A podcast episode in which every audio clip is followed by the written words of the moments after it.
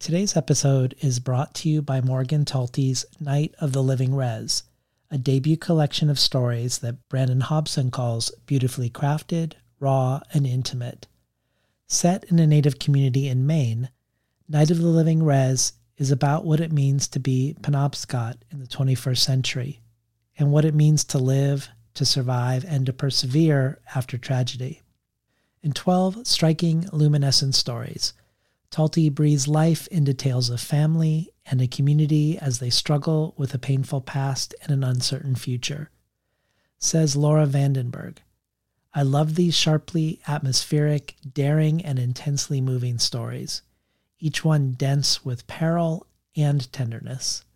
Morgan Talty is a thrilling new talent. Night of the Living Rez is out on July 5th from Tin House and available for pre order now. Today's guest, Hernan Diaz, in talking about his new book, Trust, has sometimes called the entire book a spoiler, which in some ways is true. But reviewers and Hernan himself seem to have come to a similar strategy with regards to what to mention or not to mention when talking about it. And I wanted to speak to that for a moment before today's conversation and say that I too follow these conventions that have been set up conventions that allow a discourse about trust and yet preserve the, the pleasures of discovery. I never go farther than what is commonly out there, and for the most part, speak of less than you'd regularly find reading about the book. That said, in the last 25 minutes, we dwell on an aspect of the book that, while frequently mentioned elsewhere, if you yourself are particularly concerned about spoilers, you could listen to the vast majority of this conversation, one that is largely about form and about voice, and save the last 25 minutes until after you read the book. And we talk about form and voice because, in a strange way, form and voice are so important to this book that they are almost characters unto themselves. Certainly, they are each very present forces that are continually shaping and reshaping building up and tearing down the story you are reading. So while it sometimes might seem like we aren't talking about the book, but circling it, we are somewhat paradoxically doing both. If you enjoyed today's conversation, and perhaps even past conversations with everyone from Jenny Erpenbeck and Alejandro Zambra to Teju Cole and Natalie Diaz, consider joining the Between the Covers community by becoming a listener supporter. Every listener gets a resource rich email with each episode and can join the ongoing brainstorm of which writers to invite into the future. And there are a ton of other things available to choose from, from access to the bonus audio with readings and sometimes even craft talks or literary analysis, and long form conversations with translators, to various collectibles from everyone from Ursula K. Le Guin to Nikky Finney. You can check it all out at patreon.com slash between the covers. And now for today's conversation with Hernan Diaz. These stories are about the id unleashed. They're about the wildness contained in all of us. I think stories kind of have some kind of magical effect in the world. I think it's really hard to live without stories. And if somebody tells you, like, this is the way you're going to end up, you're lucky if you can forget that. You know, there's me, and then there's writer guy me, and then there's me working, which is the absence of me. It's just story. Had no idea how to write a novel, didn't know if it would ever come to fruition. Was working at a vet and kind of lint rolling puppy hair and cat dander off myself. They're almost like really shy animals. They will come out of the woods, but you have to stay very still, and you have to pretend like you're not interested in them. Artists tend to like put their fingers in the wounds, in the silences. I believe in the role of literature as a, as a, as a catalyst for dialogue and, and, and new forms of, of thinking. All the stuff I'm interested in is thrown into the washing machine that is my brain and it's put on spin. Good morning and welcome to Between the Covers. I'm David Naimon, your host. Today's guest, the novelist writer Hernan Diaz, was born in Argentina but grew up in Sweden speaking Swedish out in the world until his family moved back to Argentina again at the age of nine. Diaz pursued a Bachelor's of Arts in Literature at the University of Buenos Aires, moved to London in his 20s and went to King's College there for his master's degree, and then finally moved to New York, which he has called home for over 20 years, and where he pursued a doctorate in philosophy from New York University, taught at State University of New York, and where he is now associate director of the Hispanic Institute at Columbia University and managing editor of Revista Hispanica Moderna, a semi annual peer reviewed journal devoted to research in Hispanic literature and cultural studies. In 2012, he published the book Borges History and Eternity, that explores, among other things, the very different way Borges is seen and situated within Latin America versus the rest of the world, how the Borges engaged with literary history and the Borges abstracted from history, the conceptual and universal Borges of metaphysical puzzles, can each be found in the opposite. But Hernan Diaz first became well known for his debut novel, despite its humble origins in the slush pile at Coffeehouse Press. This book, In the Distance, received starred reviews from Library Journal and Publishers Weekly, had its praises sung by everyone from Roxane Gay to Lauren Groff, was longlisted for the International Dublin Literary Award, was a finalist for the PEN Faulkner Award, and a finalist for the Pulitzer Prize in Fiction. The winner of the Saroyan International Prize and the Cabell Award for Best First Novel, and it was picked as a Best Book of 2017 by Feminist Press and one of the 20 best novels of the decade by LitHub. Diaz went on to win a Whiting Award in 2019 and a Guggenheim in 2022. And in the Whiting Award citation, they say Hernan Diaz explores two kinds of wilderness the immensely taxing newness of the American West and the still forming interiority of Håkan, a Swedish immigrant desperate to find a way back home. It's the second that makes the first feel new. He does this in language that can be plain spoken and wildly, even cosmically evocative. Håkan's epic journey reminds us how the self is often hammered into existence by pain and longing. In the end, the reader understands the country's twin potential for horror and hope. So it's with no small amount of anticipation that we've awaited Hernan Diaz's follow up to this tremendous entry into the world of novel writing. And despite the high expectations, he has dazzled us once again with a book entitled Trust, that, like his last novel, engages with the mythology of America, this time not that of the American frontier, but of American finance. But unlike his last book, this polyvocal book, you could say, is a masterclass in voice, as well as being a formal and narrative puzzle, one that enlists the reader as a sort of textual detective. With starred reviews from Bookpage, Publishers Weekly, Kirkus, and Booklist. The latter says in its review For all its elegant complexity and brilliant construction, Diaz's novel is compulsively readable, and despite taking place in the early 1900s, the plot reads like an indictment of the start of the 21st century, with its obsession with obscure financial instruments and unhinged capital accumulation a captivating tour de force that will astound readers with its formal invention and contemporary relevance. Rachel Kushner adds Trust glints with wonder and knowledge and mystery. Its plot lines are as etched and surreal as Art Deco geometry, while inside the architecture are people who feel appallingly real. This novel is very classical and very original. Balzac would be proud, but so would Borges. Finally, Maureen Corrigan for NPR says Literary fiction is a fantastic commodity in which our best writers become criminals of the imagination, stealing our attention and our very desires. Diaz makes an artistic fortune in trust, and we, readers, make out like bandits too. Welcome to Between the Covers, Hernan Diaz. Hi, David. Such a pleasure to be here, and thank you for uh, that generous introduction. It's uh, it's it was a beautiful and uh, humbling essay, almost. Thank you. well, I think there are many ways we could connect your last book in the distance, a Western or anti-Western, and your latest book about capital and the American mythology around it.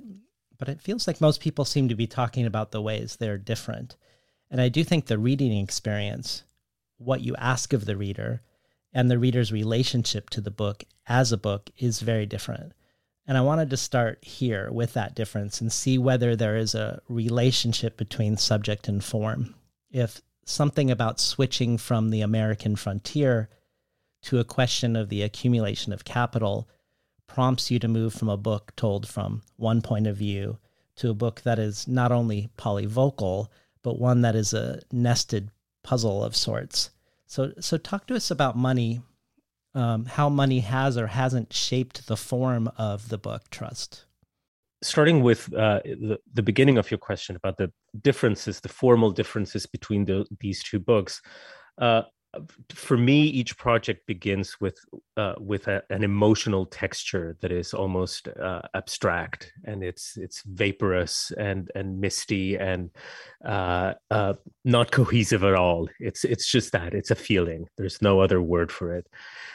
And within within the distance, it was a combination of of, of solitude and disorientation. Uh, later on, this all coalesced into the narrative that that became the book and it turned out that that this uh, that this radical solitude is essential also to uh, certain version of the American dream, uh, uh, one that presents uh, the hero as an Adam-like figure uh, that that that is almost beginning history anew. Um, so individualism, I think, happened to to to be it would become a common denominator also with with trust in but understood in a very different way. But this but this glorification of the individual i find to be uh, very american. Uh, of course in the distance was a was a was a critique of that and and hopefully subverted it in in, in productive ways. But uh, now speaking directly to form uh, i was very interested in this uh, in in in hovering very closely around this body and this consciousness that is the protagonist, and I was uh, I was striving to create a sense of almost claustrophobia and and suffocation that that would be dissonant with uh, the vastness and the openness of the landscape in which in which the protagonist finds himself.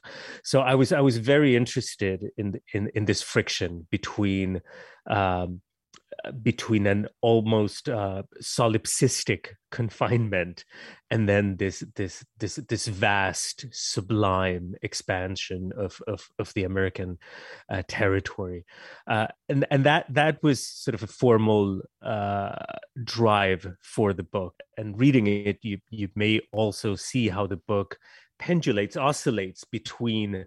Um, between this uh, very suffocating introspection and then the the more expansive passages. And that and that is part of the economy of the book to start introducing that term. Um, trust likewise began with with a feeling. Um, i knew i wanted to write about wealth because it's uh, it's such a constitutive part of the american imagination you know? Um, i didn't know how how to do it uh, and I also uh, was interested in the emotional texture of what I imagined uh, came with extreme wealth. I, I, should make a footnote here and say I'm not just talking about a privileged um, man here or a privileged family.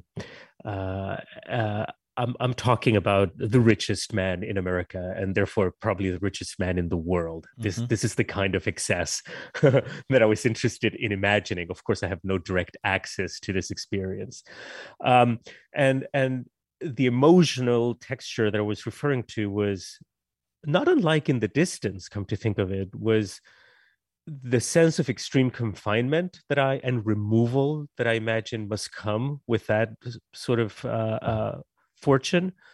Um, on the one hand, and on the other hand, the total and absolute reach that comes with wealth. Mm. Uh, so this this uh, opposition was was very productive to me.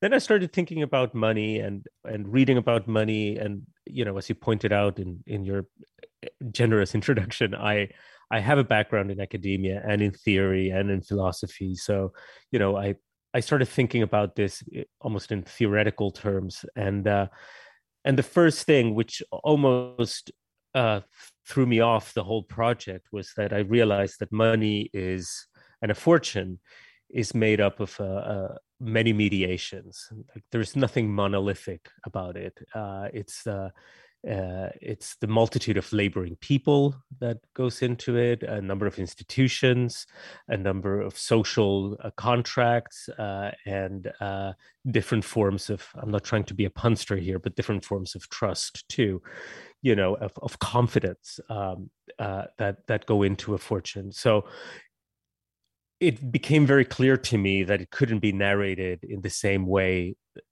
as in the distance, which was this this very focus centered uh, point of view. Uh, this had to be uh, it has it had to contain a modest multitude. It had to be uh, uh, there had there had to be a multiplicity here, and and also because you know in in the in the in the myths that go into narrating the origin stories of a great for every great fortune is ill begotten. I mean, there's no doubt in my mind about that. The, uh, uh, it's every, every fortune is criminal. Uh, therefore, every fortune needs to surround itself by this legitimizing kind of kind of kind of narrative. And here's where voice comes in. Mm. Um, so I thought I, I wanted to play with with the expectations that come with these very established voices that that that provide uh, legitimacy to a fortune and that sort of uh, cleanse or clean its its its its uh, its foundational uh, myths.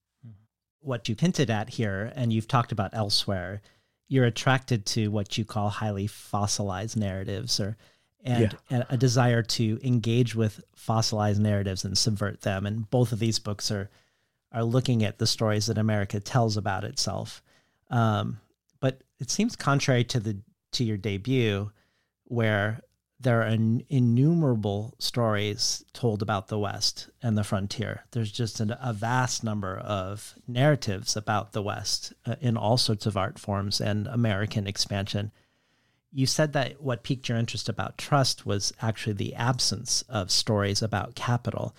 And I was hoping you could talk about that because I can think of a, a lot of books about class, about wealth, about poverty, but you're talking about something different, uh, I think. And I, I would be interested to hear um, about this absence you're seeing, why story isn't being made. You've, you've mentioned that the industrialists themselves might be making stories, but why why book why books aren't making uh, stories the way they do in westerns and anti-westerns? I also saw a void in the in the Western uh, as a genre too. I think again maybe there is a common denominator here. We we think there are a lot of stories about the West. We we think there are, but like can you can you name uh, off the top of your head if, like five relevant Western novels before the 50s? Mm. It's hard it's really hard. We think of film, of course, which is immensely important, but even even the the gestation of the western as a genre is extremely late. It starts in 1902 or 03 with the Virginian by Owen Wister. That that is the acknowledged sort of starting point. And think of 1903, like the Civil War is over, the conquest of the West itself is over. You know, uh, um, native peoples have been uh, uh, decimated thoroughly. Uh, extensive sort of agriculture has been introduced. The, the landscape has been effectively tamed. It's over. In in short, it's over. You know, and it's only then when the Western is properly codified and structured uh, as a as a as a genre, right? This to me is already very interesting. And then you have the, you know, anti-Westerns, but th- the novels against which those anti-Westerns are written are not really like relevant. They're not part of the conversation, you know. Uh, it was only last year or the year before last actually that the library of america sort of the, this venerable collection that sort of canonizes uh, different american authors. It was only two years ago that they came out with a western collection. Uh, it ultimately doesn't matter but uh, but i think it's an eloquent example of what i'm trying to say. It seems that only by adopting the prefix anti by negating itself that the western can be become sort of legit and become part of of of the quote unquote highbrow conversation right?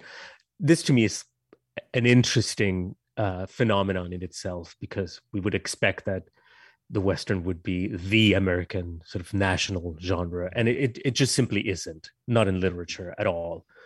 Um, with money there is something similar uh, just as the the western is there to glamorize some of the darkest aspects of american history you know including genocide one would also think that since money occupies this almost transcendental place in american culture that there would be you know a vast uh, uh, canon a vast corpus of literature fiction that revolves around money and money making. And again you know we would all be hard pressed to come up with that list. You know we, we would have to rack our brains and you know and maybe make some concessions. It's not immediately obvious and apparent what those books are. I found very few that to me are satisfactory. Uh, as you said, on the other hand, of course, uh, American literature has has been obsessed with class and and sort of the corseted manners that that come with it, and we have we have even sort of a almost a genre about that, sort of the, the novel of manners, uh, and and that and that's very important in in, in American literary history. Um, there is also sort of uh, uh, the, the, a very rich uh, let's call it American social realism, sort of, uh, and I would group their disparate authors such as I don't know Theodore Dreiser, John Steinbeck, Erskine Caldwell, uh, which deal with the with the with the flip side of the narratives of of excess, uh, sort of the, the the the misery brought about by inequality, and then there's also uh, I, I would say a third set of novels that deal uh, with conspicuous consumption, let's call it that, uh, to to quote uh, Veblen. Um, they present themselves as critiques of of this world of excess, but I feel all of them or most of these books end up bedazzled by the very thing that they set out to to critique. And you know, I think there is there is a whole arc that goes maybe from Scott Fitzgerald to I don't know Bret Easton Ellis, for example. I, I, don't know, and every everyone in between, but that's almost like a full century right there. In none of these three groups that I just sort of made up as, as I went, uh, in in none of these groups there are novels that are about money making. You mm-hmm. know. Uh, they all deal with the effects of money, with the symptoms of affluence, or with the with the tragedy of uh, of uh, of exploitation. Um, but but but money is never made in these novels. Money is already there, uh, and this is a this is a massive distinction.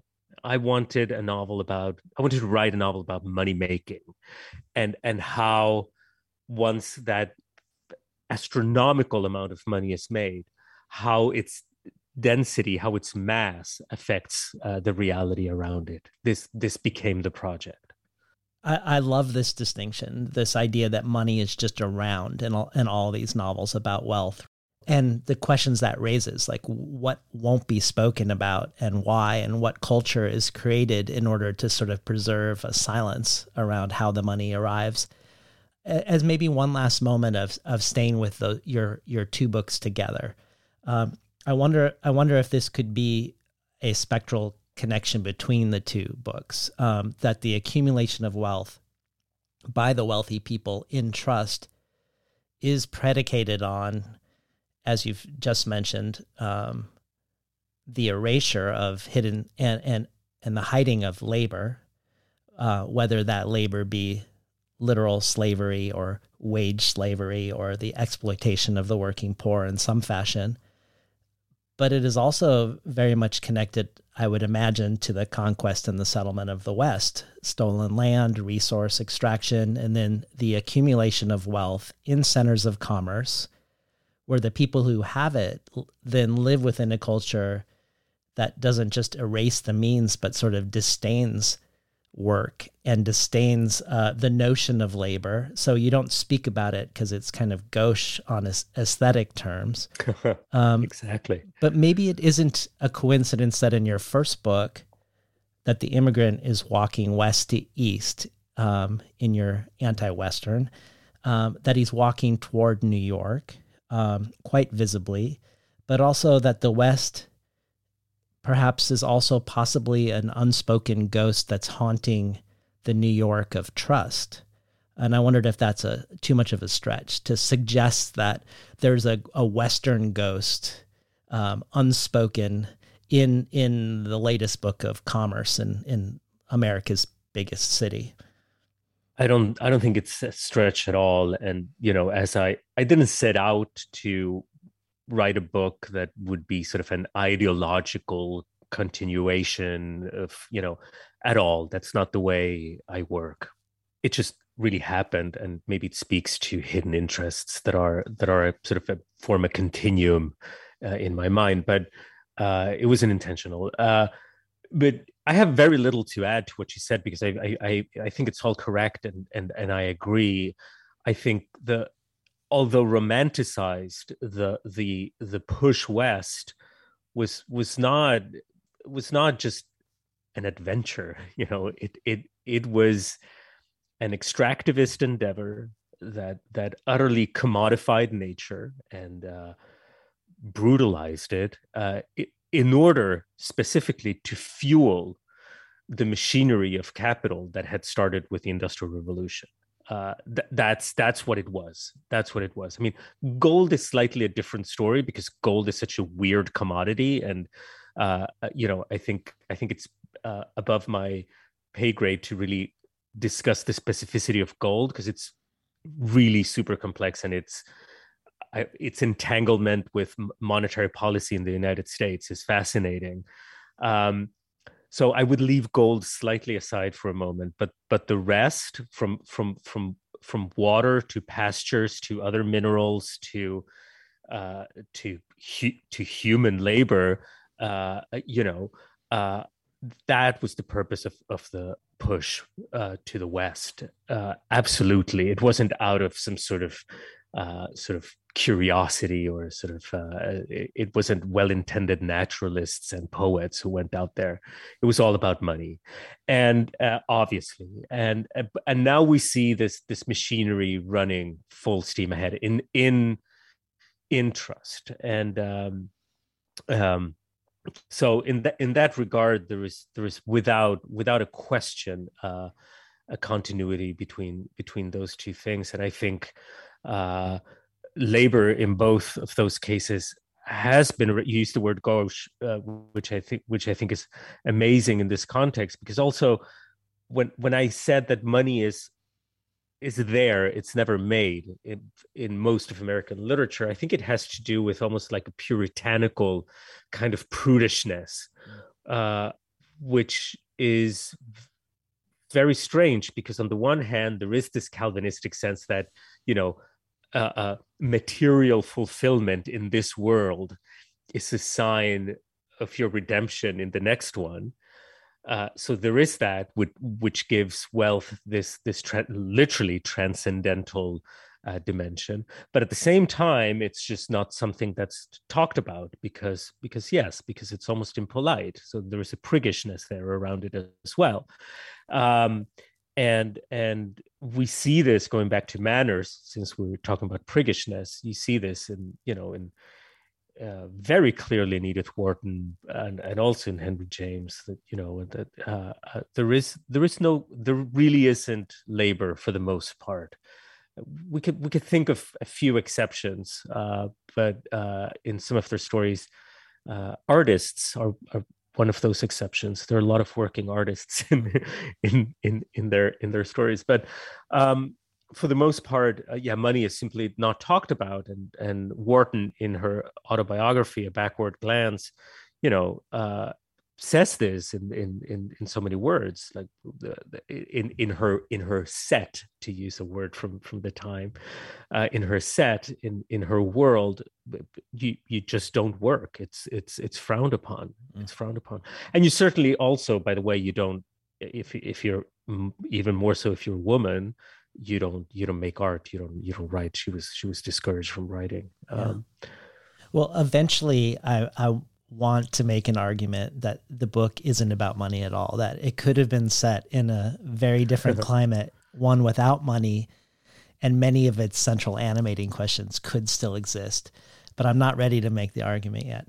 Um, but f- first, I want to I want to talk about the non-financial meaning of the title trust. When people think of the term today financially, they probably think of putting money in a trust or a trust fund. But in the in the context of your book, which does span a century from 1880 to the 1980s, but whose lifeblood is the 20s and 30s.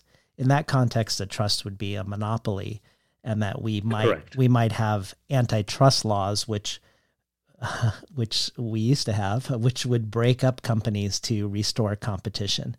Um, but let's talk about trust in the emotional sense and how you call into question the contract between the reader and the writer uh, the same contract most writers try to foster and nurture. that, was a good that was a good ending to that setup. um, so you're you're basically calling me a con man in a very elegant way. not, not, really. Yeah. Some no, of my no, favorite, I, most of my favorite books actually do what you do. Um, I'll say one thing before you answer this that I really love, and I just want to stress this because we're talking, we're going to talk a lot about form, but um, like I Great. think of your book when I think of like Alice Munro or Philip Roth. Not that your writing's anything like either one of them, but they're rarely ever considered experimental writers, but they're wildly experimental writers. And I think part of the reason why we don't think of them as experimental writers is because they're also really immersive writers. They you like you go inside of their books. And so you might not be entirely aware when Munro does this crazy thing with time or the entire story's backstory, all these violations of of the typical rules. But I but I wonder like like I feel like reading your book, even though we're gonna go and like the structure of it, that um each of the four sections is super immersive on its own.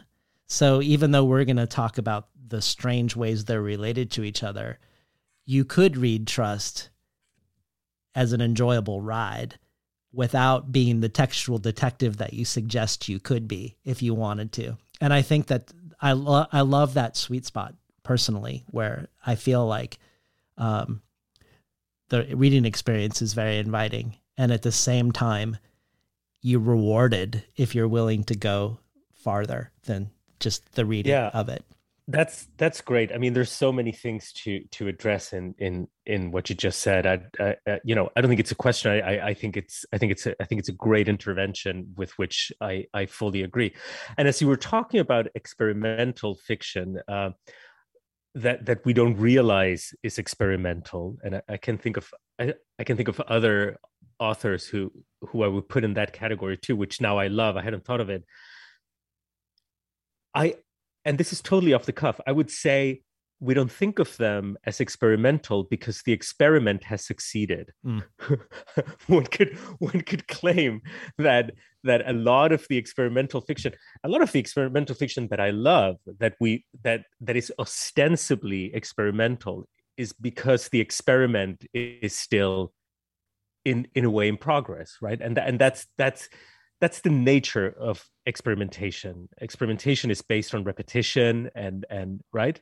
Mm-hmm. um, and uh, and and it's the term that i quibble with in fiction right? Because exper- experimental that is that, that that that adjective. I i take issue with it uh, although again i understand what it refers to and i and I align myself mostly with writers whom you would call uh, without flinching experimental.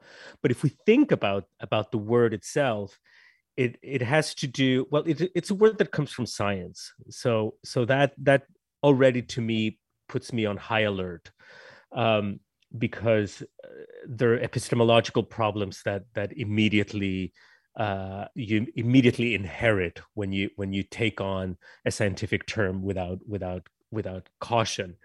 Um, the first problem is the idea of repetition that I that I just meant. I mean, what defines an experiment is that you should be able to perform it over and over again. This already goes against the nature of experimental fiction. Like mm-hmm. it's always one of a kind, and it's like a like a, a weird bird uh, that that yeah. cannot be repeated, literally.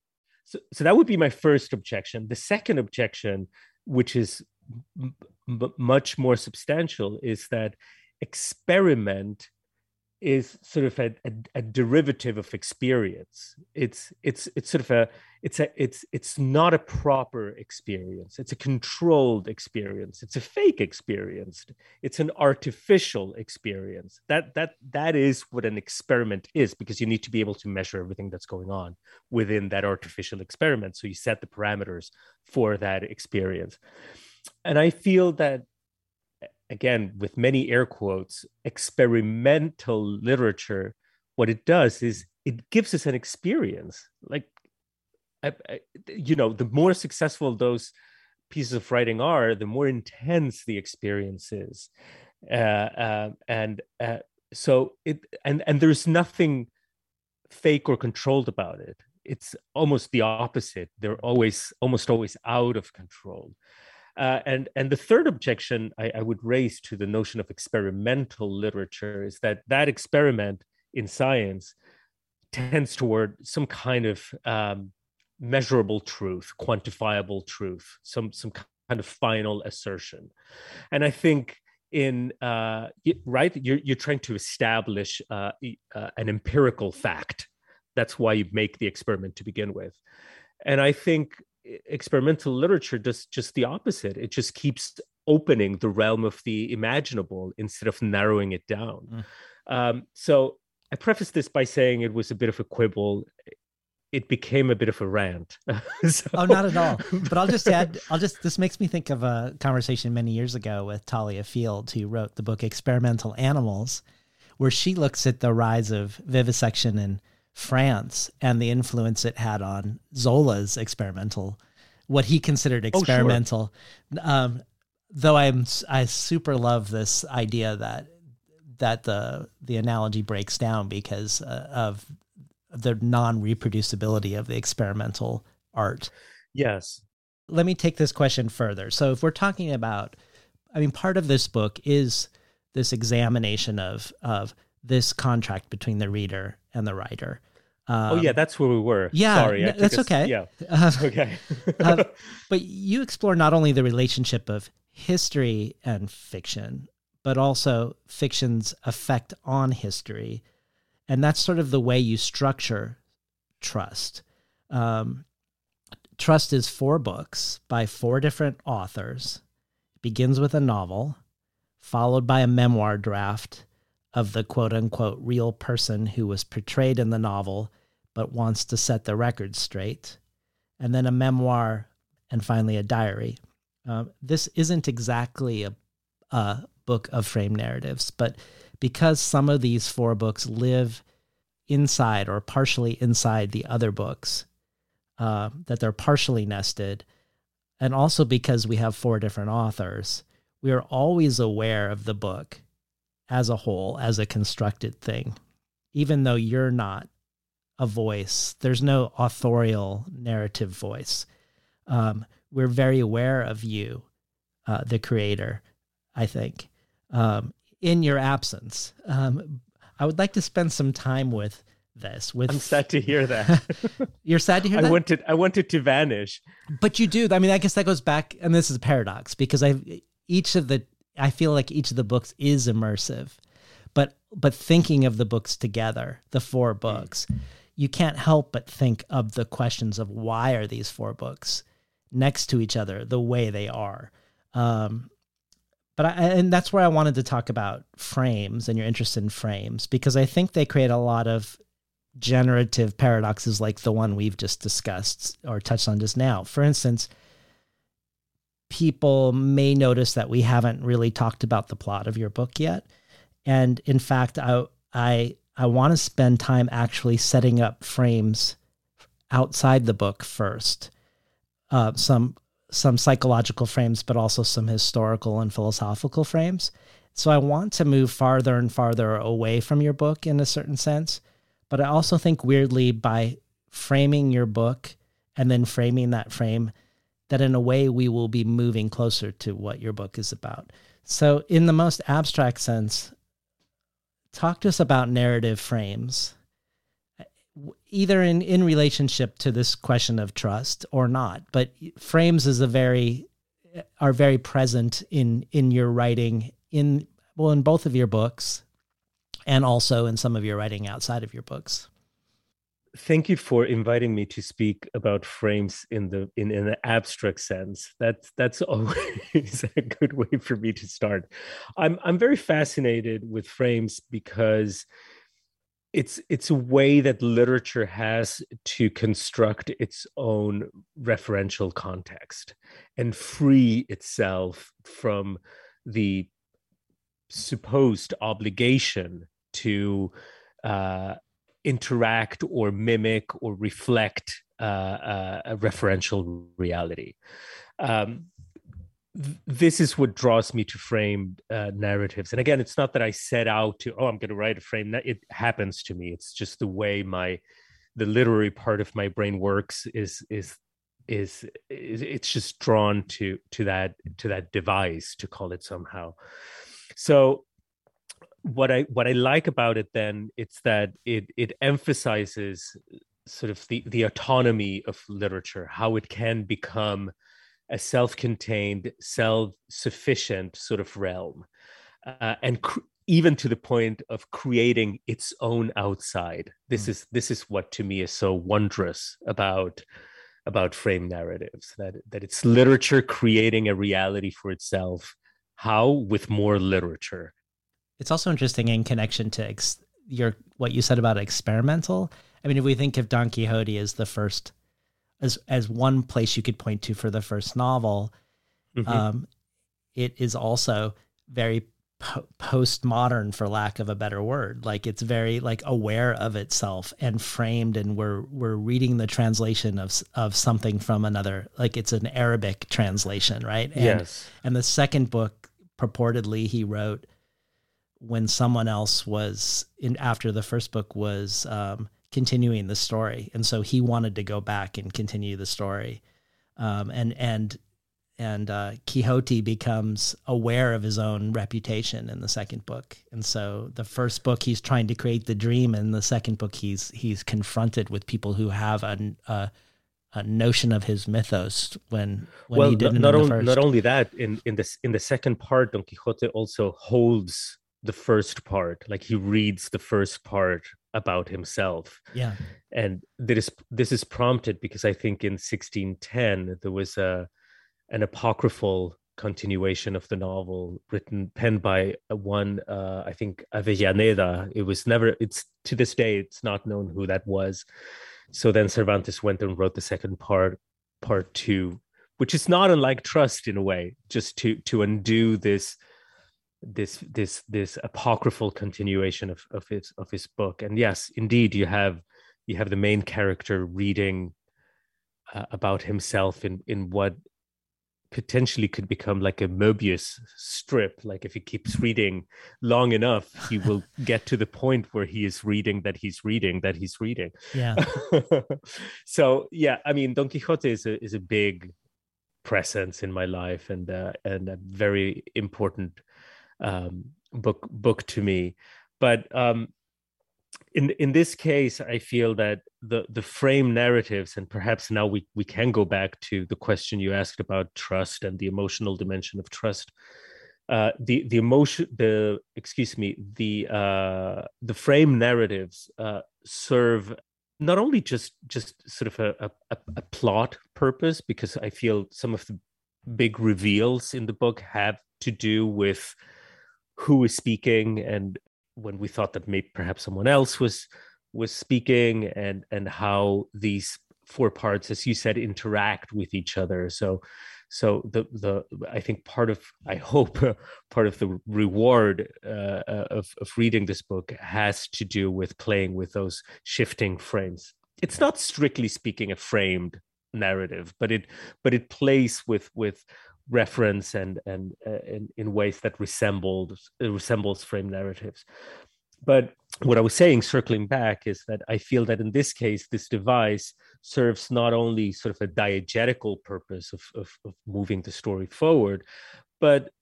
if it's not too excessive, also almost like an ethical purpose, because this this is at the core of of, of what the project was.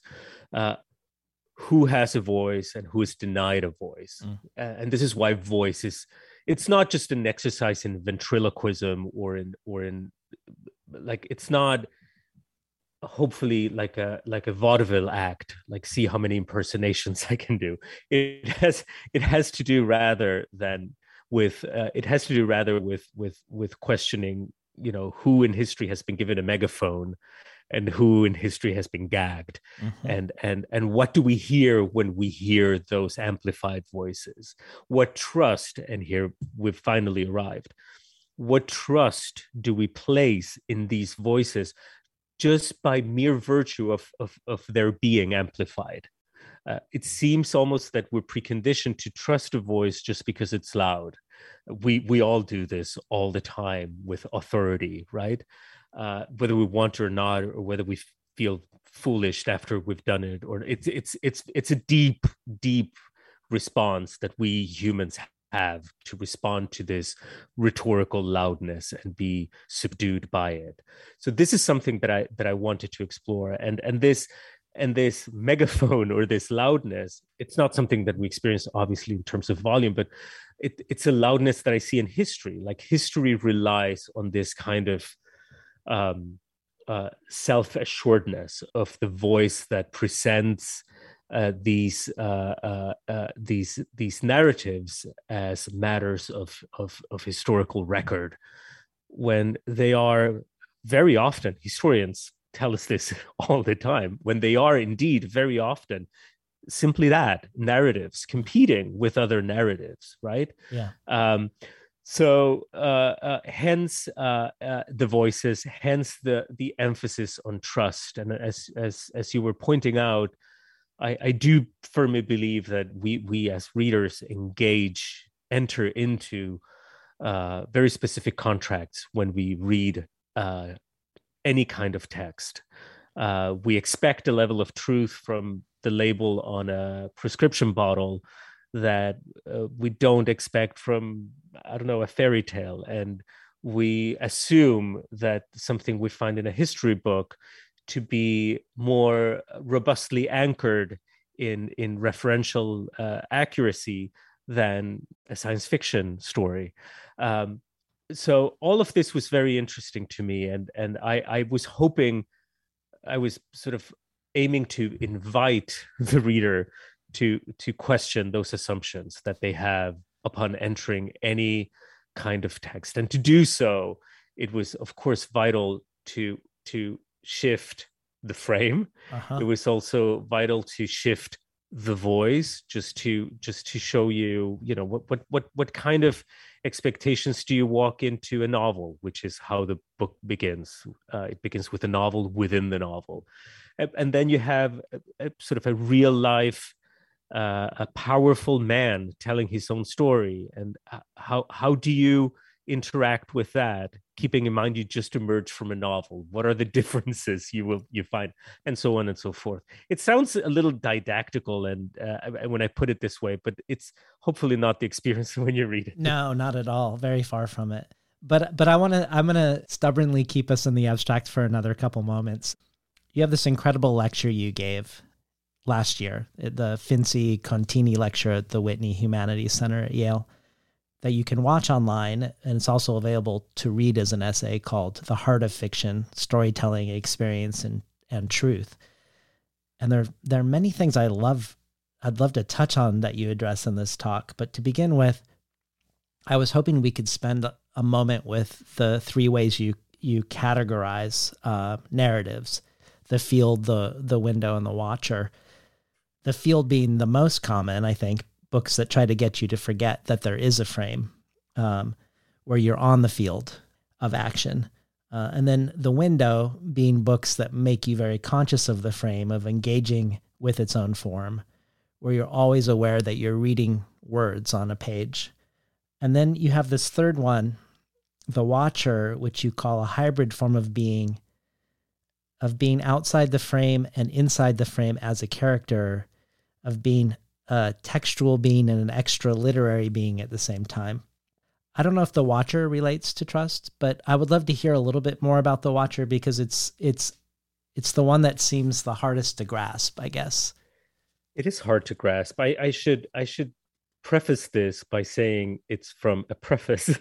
this tripartite distinction comes from uh, I, I, mentioned here Henry James's uh, preface to the New York edition, I think in 1912, to The Portrait of a Lady, where he famously speaks about the House of Fiction as a as a as a way to eh, sort of exemplify what point of view is. So, you know, he says the House of Fiction has has many windows, and outside it there is there's this field or a garden, and you know what what viewer x sees from window a is not what viewer y may see from window b you know.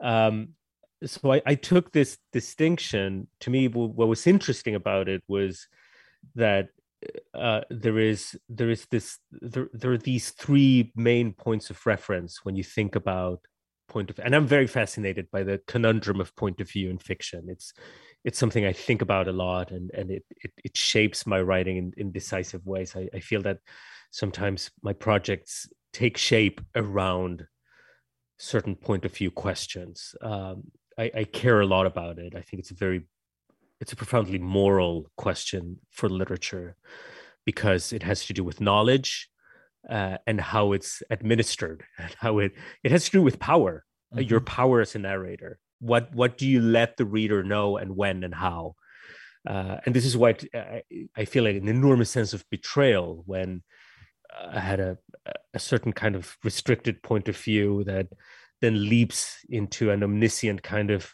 uh, narrator just to create some kind of uh, coup, as some kind of uh, uh, cool reveal. You know that that that angers me very much.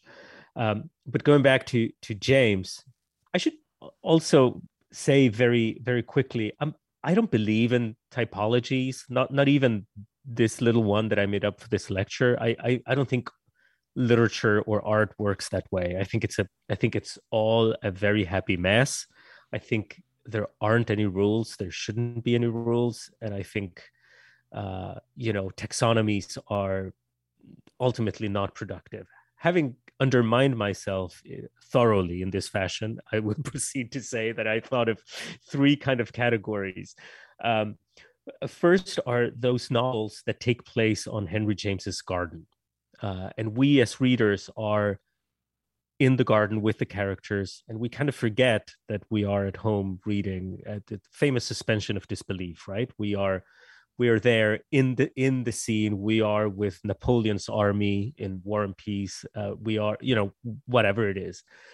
And this is the realist novel or what the realist novel aspires to be you know? And of course there's a wide spectrum of variations and exceptions and it's it's just a typology to try to think of formal issues. It's not a uh, an exhaustive classification.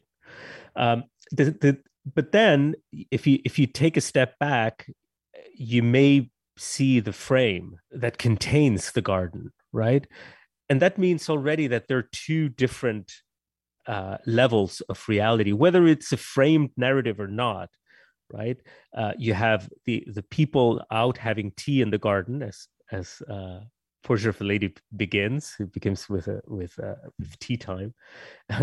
so you you have the people having tea, but then you also have uh, the frame. You have maybe even the the the window, maybe even the the window treatments. You know, the curtains and. Uh, and we could if we extend this this simile or this metaphor we could we could say that this is also language it's through which we see the scene is through words through language through syntax through through form right that to me is the window. So i, I and i and i think that uh, there is also a robust canon of, of of of literature that engages with that certain sense of opacity. It's like when you're looking out the window and you look more at the glass than what is outside and you see maybe even the little bubbles or the condensation on the glass or maybe just the glass but mm. the but but the field will be out of focus because you're looking at the glass.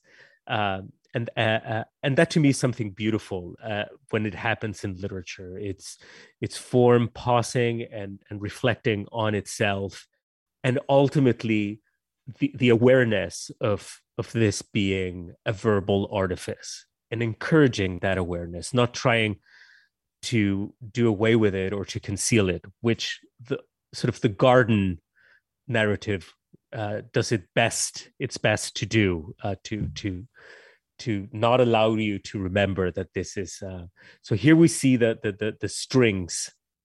Uh, the puppets uh, strings and then the third presence as you say is is the the third instance sorry is the hardest to define which is the watcher because james says you know there's a watcher there's the window there's the field he doesn't phrase it this way but the, these these are the elements of his image right the strange thing here is that if the field is completely the realm of, of fiction uh, in in a way that aspires to be completely kind of immediate. I don't think it ever is but that's the aspiration. And if the frame or the window is the awareness that that this is artifice and and sort of almost relishing in that awareness um, the third instance has to do with almost literature turning around and facing you the reader looking outside the realm of literature itself. If if if the second instance means looking farther into literature the the, the second instance is that that viewer uh, almost turning around and looking outside literature. Uh, and and there are very specific instances where this happens uh, and and it's weird when it happens i'm thinking for instance of clarice lispector in the, in the hour of the star or uh, muriel sparks first novel uh, uh, david markson who is a favorite of mine does it a lot when when you know suddenly let's pick Markson. He mentions himself as the author is tired now. You know, for example, mm. uh,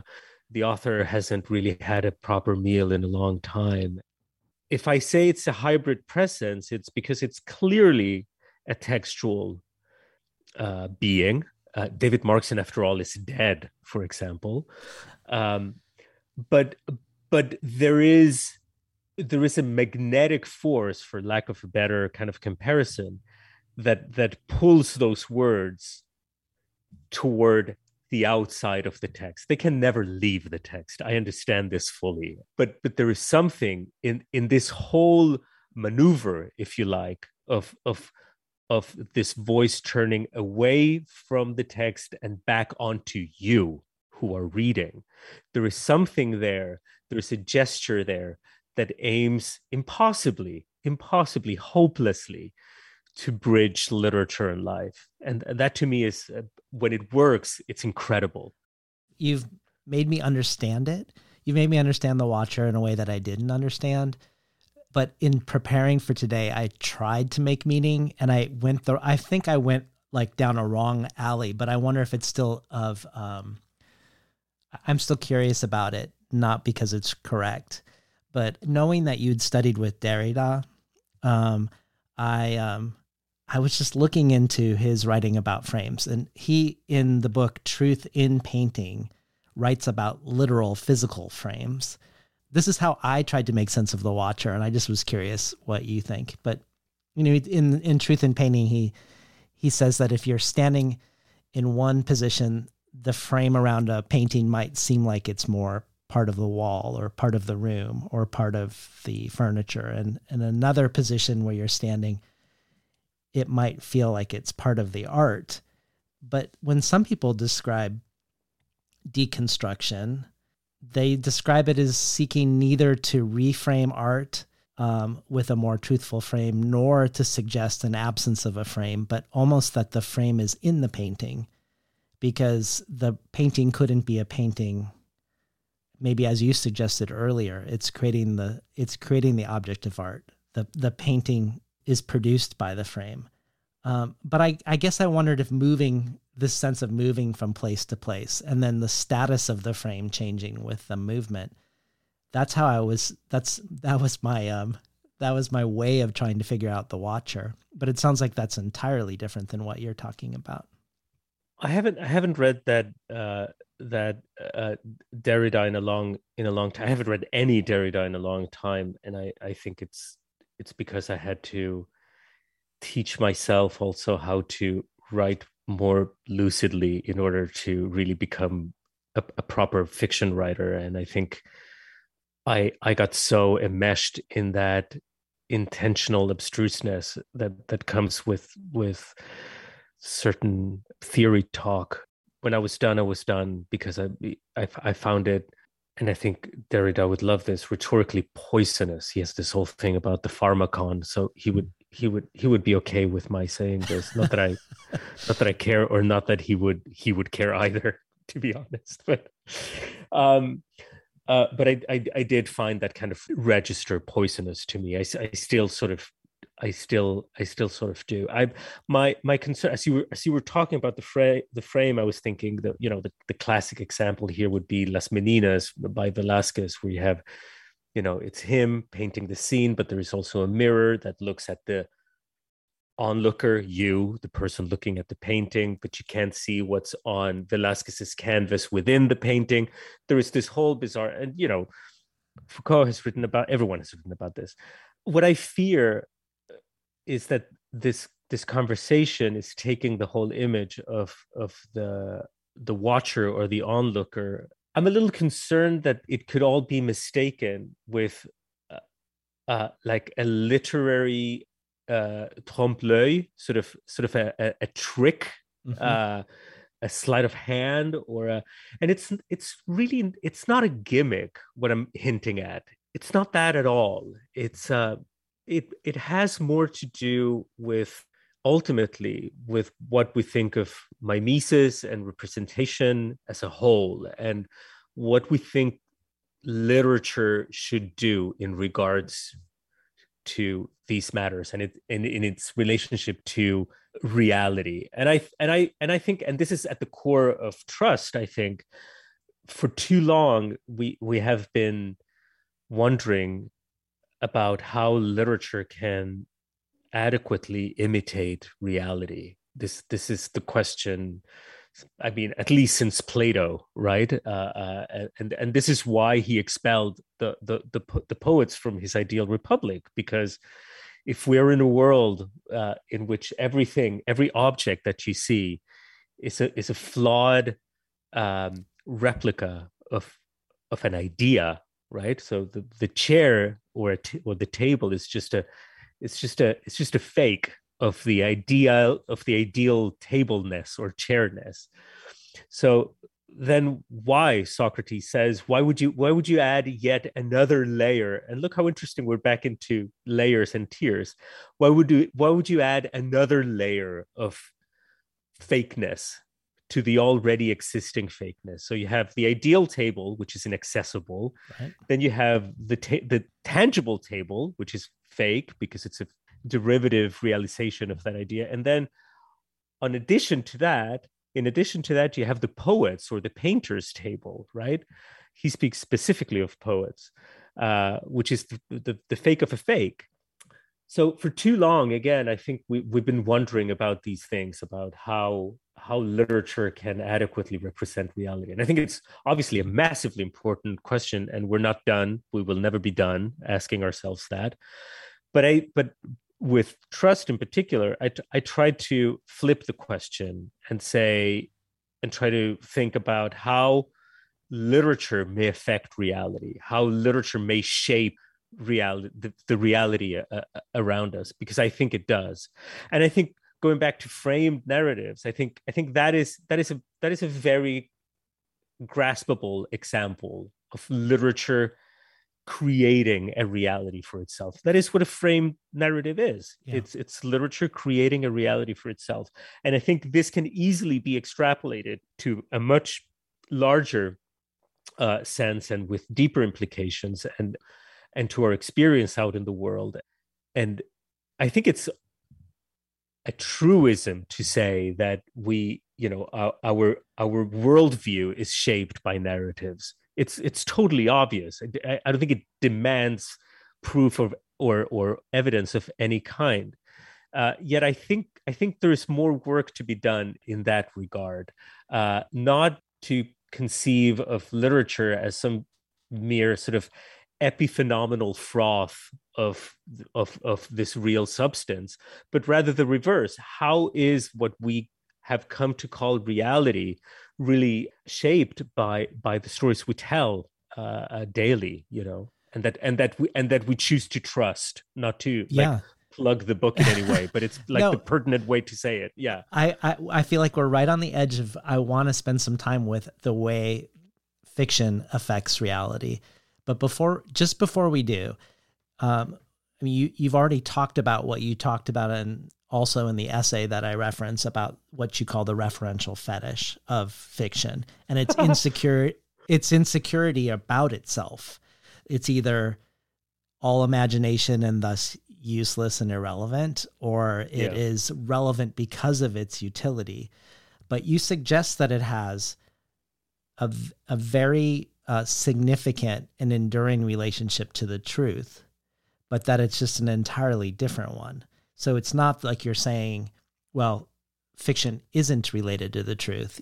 You're saying it is it is has a different one. And I, I wondered if you could speak to that just for a moment before we we get into the details of Trust the Novel. Like what how would you say I mean, you quote other people who sort of touch on this too, like you quote Le Guin's Left Hand of Darkness introduction and um but oh yeah. But you're suggesting you're suggesting that there is something that fiction does.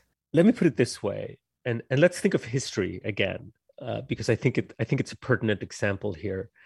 Um, as we as we said uh, a while ago, we've been shown, and we are shown repeatedly, that that history is very often an ideological construct, and and and we have we have been taught to have a productive distrust to revise it constantly, which which I think is a very uh, uh, uh, necessary exercise that we should all engage in.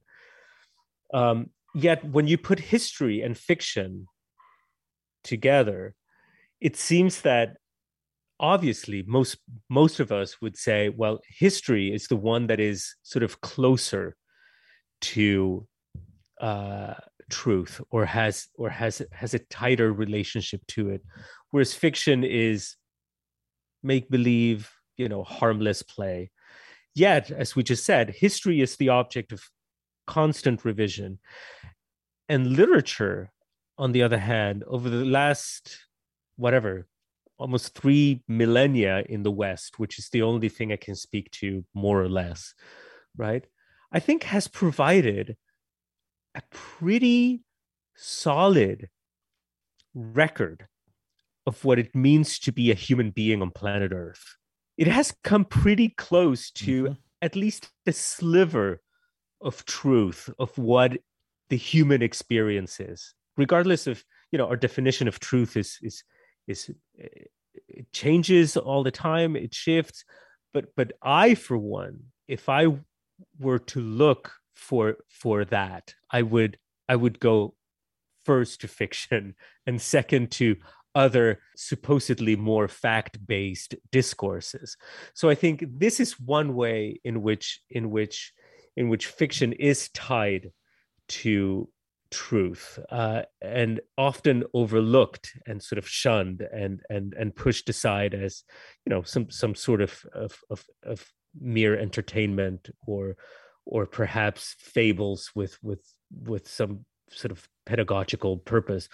But i think that um again over and over literature has been able to show us to some extent what love what loss what uh grief and rage and disorientation and and and guilt uh, feel like and and what and i stress also feel which is mm-hmm. you know and the emotional dimension is usually uh, excluded from from from the from the pursuit of truth and i think i think that's that's a that's a terrible that's a terrible mistake so again i th- i think that literature has has a pretty decent track record of showing what our experience on earth is like and that's why we go back to yeah. these texts you know? Yeah. Uh, and and it's paired and i should say this because it's also important just as emotion is important i think the aesthetic dimension the the, the sheer pleasure the aesthetic experience we we we get from reading uh, is something we we can't obtain from from any other form of experience. And i think therein lies the value of literature in that it provides us with uh, an, an experience itself of truth of, of beauty and uh, and uh, uh, and uh, and I don't think I don't think I don't think any other art form can can do that in the way that literature does it because I think the prime material of literature and this is something that I that I mentioned in that essay that you referenced, the prime material of literature is meaning. Uh, right? I mean, if, if you're a painter, you have color. If you're a musician, you have sound. If you're a filmmaker, you have light and you have costumes. You have a, in in literature, what you're ultimately working with is meaning. Mm-hmm. Uh, uh, and uh, and and this is why I feel that literature is, strictly speaking, so meaningful. Yeah. Well, thank you for your your patience with me in in sort of staying and circling around trust for so long because I, I want to spend some time now with with trust itself. Um, if we think of this question that you've mentioned about how fiction influences history, um, how fiction influences life, uh, that's not just a subject of trust; it's also enacted in trust because the book begins with the the one the first book in the four book set is the only ostensibly fictional book of the four, the standalone novel called Bonds. That as your no- as your novel progresses, greatly influence. I would quibble with that, but no, okay. I no, so would I. Um, I would. Yeah. Okay. Yeah, but All right. it's the book that calls itself. Let's say it is the book that calls okay. itself fiction, um, and that that fiction greatly influences the so-called non-fictional three books that follow it, um, even though that author is never in the book. So, so talk talk to us about this novel, Bonds in its own right, but also in light of your interest in fiction as an actor in the world at large, um, how Bonds, in a way, creates real, quote unquote, real narrative inside of your book. Yeah. Uh, Bonds was uh, a joy to write. It's the first book of the four books that compose the, the, the entire novel that I wrote, and it contains the whole story, uh, albeit very dis- in a very distorted fashion and full of gaps and lacunae and uh, and uh, inaccuracies, which I would sort of take note of in order to correct them or or fill the blanks in in later sections of the of the novel. Uh, it is written in this slightly decadent tone. You know, it's a it's a novel written in the mid 30s, but it sounds a little bit earlier. It sounds like a turn of the century voice, and I wanted this outdatedness. Um, uh, I wanted it because I, you know, to my mind, it worked that the author would be slightly decadent, and I also, I don't know, I just felt like writing like that. you know, a lot a lot of it happens that way too, and um, it you you rightly said that the author, the fictional author of this novel, whose name is Harold Vanner, um, I, I, looked I looked for names forever and I couldn't find a good name. I, I, wrote part of it. I was in New England when I was writing this, and I, I, would go to these little cemeteries in these small towns and look at tombstones, looking for good kind of New England names. I could I couldn't find any, so I I, I just made it up. Uh, Harold Vanner. Uh, Vanner is not a, a, a real name, but I, it sounded right. Um, and what I love about Harold Vanner is that he never appears in the book, as you as you just said. I mean, the whole book happens because of him, because he writes this novel called Bonds, and people in in real life, quote unquote, um, react to it, and and it sets the whole plot in motion. And there, there were sort of in in notes that I took toward the novel, I had, I had, uh, I had him appear. I had Ida. Uh, the secretary who is who is the narrator of the third part look him up in in he would live in long island someplace and she would go and find him and they would meet but then i i really liked the idea of of of him being this one of the great protagonists of the of the book and never really and and not having a body mm-hmm. uh in the book and speaking of bodies i i think that this this first part bonds is very disembodied uh, as as a narrative, uh, and and that is very intentional. The tone is very kind of hovering. It's very removed. It's it's it's at an arm's length at all at, at most of most of the time. Uh, sometimes it closes in a little bit, but there are no physical descriptions in in that part. And that was a conversation with with my editor like hey no physical descriptions. I said i i'm very i'm very I'm, I'm well aware of that. There's no dialogue except for one line. Um, because i wanted to create this this utter sense of removal and and a, and a world again that, that almost had no bodies that that were just the ideas of these characters. And the progression and the novel makes makes a makes a very pronounced progression until in the end we are very much inside a body uh, a body that is furthermore in pain uh, and we're inside a mind. And so so we, we we start from from a great height in a way and then we we really descend into into physicality and and and selfhood in a way that we are intentionally deprived of in the in the first book so, so when you say the novel progresses, you mean your novel, not Harold Vanner's novel. no, it, thank you for the distinction. No, trust, not not Bonds. No, Bonds, Bonds, the Harold Vanner novel remains in this kind of hovering yeah. uh, place. Yeah, uh, very much intentionally. Well, one of one of the things I really enjoyed when you were touring for your debut was how you wanted to place yourself in a long tradition of writers who wrote about the West but actually didn't know anything about it or very little about it. and you were you were citing like Puccini's Western opera and and Brecht, yeah. Brecht's opera and Borges's stories about American outlaws and also, of course, spaghetti westerns in film. And none of them are really going for representational reality. It's uh, the facts right. are often wrong, but it's sort of beside the point as long as they sort of get a little bit of the decorative uh, um, aspect correct.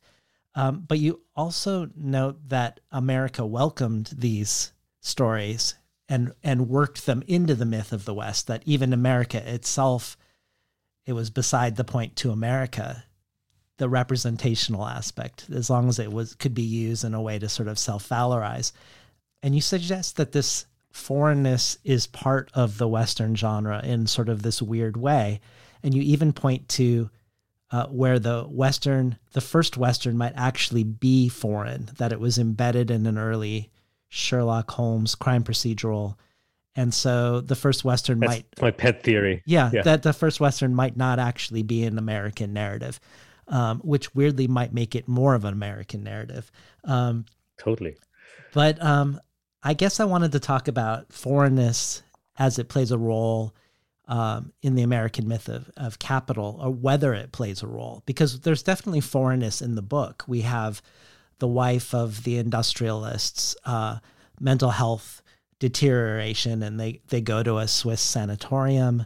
Um, the ghostwriter comes from a family of Italian uh, immigrant anarchists. Yes. Um, immigration and otherness are always sort of at the margins of this story, no matter how hermetic the narrative around capital tries to be.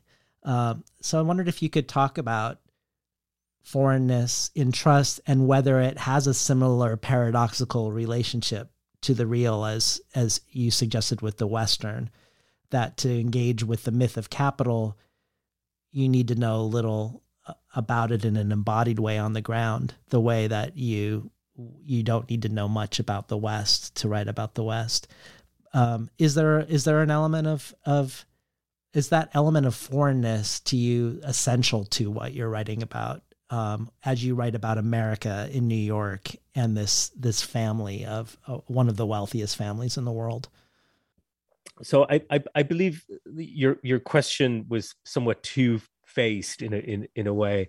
Uh, first, you mentioned uh, how I made it a point to uh, single out the the writers who had uh, uh, addressed the American West without ever having been there and I put myself in in that in that little tradition myself because I made it a point not to go to these places when I was writing about it because you know looping back to our previous conversation I, I think that literature is free from those or sh- ought to be free from those constraints and and there's uh, there's the work of the imagination that I'm very that I that I'm very protective of. I don't want to I don't want to straitjacket it with with with factual overload. Um, and I think that that kind of uh, uh, removal from from the topic also applied to trust because I, I don't, as you said I come from sort of a, a PhD in the humanities. I'm not I, I, don't come I don't have any background in finance at all. So uh, so I had to teach myself what was uh, uh, how how this world worked. And actually come to think of it now speaking with you it wasn't as different as the western in in as much as so many writers create the illusion of the west just by dropping certain kind of le- lexical tchotchkes or by by resorting to certain like contextual cliches. You can just as easily you can do that with money. If you know which terms to mention that seem to be written in sort of some kind of financial lingo it's easy enough i think to create a superficial superficial illusion of of the fact that you're representing somewhat accurately this this world i didn't do exactly that with trust what i what i did discover though was as I read about monetary policy, financial instruments, uh, uh, history of the markets, and so on and so forth, was that this discourse was intentionally abstruse. There's this uh, economist, American economist uh, called Paul Romer. He's a Nobel laureate in economics, and one of his papers is uh, about this term he coined uh, that is uh, called mathiness. And what he points out in this paper, which I could follow only up to a point, because it does get uh, uh, uh, you know very technical very fast but the, the main premise is that uh, of course there are certain aspects of, of economics that are deeply embedded in mathematics. No, nobody can deny that that that would be absurd.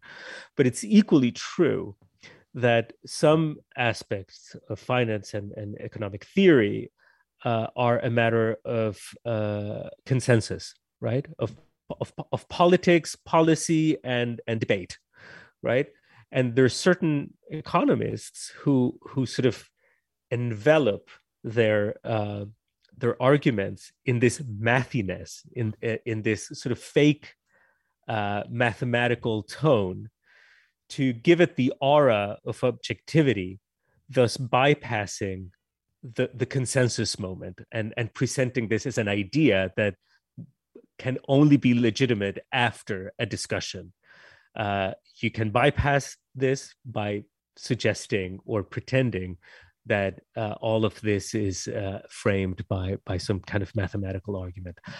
Um, I learned about this term mathiness after writing my novel, but I experienced mathiness as I was reading for the novel huh. all the time, and that to me was a very interesting thing because it's it's so obviously a power play. It's it's by design, the the the effect is to uh, make people like you or me think that we can't. This is all beyond our grasp. That we could couldn't possibly understand it understand it and we should we should leave it in the hands of of the, of the, of the specialists and and this is what i tried to do with with the second book in in the novel uh, the autobiography of the tycoon it's a short section it's one of the shortest uh, sections in the book but i really wanted to try the reader's patience a little bit with with this because this is what is done to us uh, on a daily basis yeah. you know with with with financial reports with with the stuff we get from our credit cards uh, down to if if you read the financial section of the New York Times anything that involves money is meant to be incomprehensible and we've yeah. all experienced this i don't need to dwell on this um, and i and i i i wanted to i wanted to to explore sort of the, the this rhetoric a little bit and what it and what it what it does to the reader how it you're supposed to feel a little bit worn down by it. But there's also this other element i think too which i loved is it the tone just feels really off. Like the sense of the person speaking is really I don't know how to, I want to use a word like icky, but it's like it is icky. There's something there's something um, really um, off about this personality that you can't put your finger on, and yet yeah. he's delivering this information. So there is another thing happening other than just trying the patience around the lexicon. For oh, sure, no, no, there's course. this other sort of like emotional valence where you're like, what? Where is this coming from? Many other things happen and you know it also implies a reveal. You sort of gave it away a moment ago but if if it went by unnoticed i won't highlight it again. But you know there is a reason why all this feels the way that it does like so overblown so icky to quote to quote you.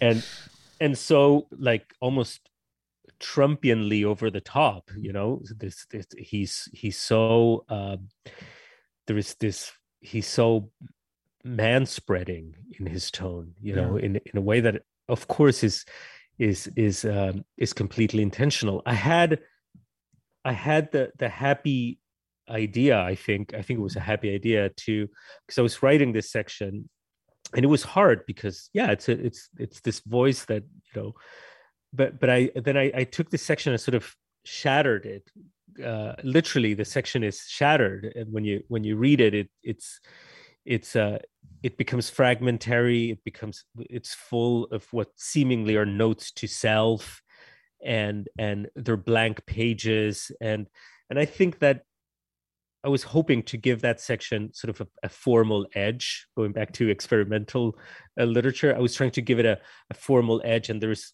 a jolt that i'm just ruining now by saying it. Like the first time you encounter this and you go uh, what ha- like I sent the novel to my agent, and my agent was he, he was laughing of course he said well, i got to the second part and was like I, I thought you had I thought you had left a note to yourself in the manuscript. yeah. And then it was like, oh, of course. No, I mean, very, very quickly it, it becomes obvious what's going on. But um uh so so that that that is what I was trying to do. Also, I, I feel that I was hoping to amass this kind of capital with the reader in the first section and then blow through it in the second part and then rebuild it in the in, yeah. the, in the, third and fourth. I think part. you really do it. I, I it feels like this grand success, Hernan, to me. I mean, I do feel like you you build up something and then you pull the rug out, but then build it up again, but not with the same not with the same person building it up. That was the plan. That was yeah. the plan, and it's a gamble. I know. I know. Perhaps some readers will, you know, I don't know. It will. I, I don't know if it will work for everyone, but what does? Yeah. So that's okay. Before I ask another question, why don't you just touch on the um, the relevance or or or irrelevance of the these sort of foreign things on the margins of the story? Well, I think I think foreignness is essential both to me. I I'm a foreigner wherever I go, and I have a, a, bit of an accent in whichever language I speak. Uh, so foreignness is important to me, and it's essential to the what people call the American experience. uh, obviously. So I don't I don't think you can talk about uh, any kind of historical moment in the United States, whether it be the West or the consolidation of the United States as a as as a financial empire, without also touching upon upon immigration. The the way in which I try to write about this is sort of at least like threefold, uh, and you mentioned this before. One is I, I, try to highlight that the protagonist himself, or the male protagonist, I should say, the, this tycoon, is an immigrant.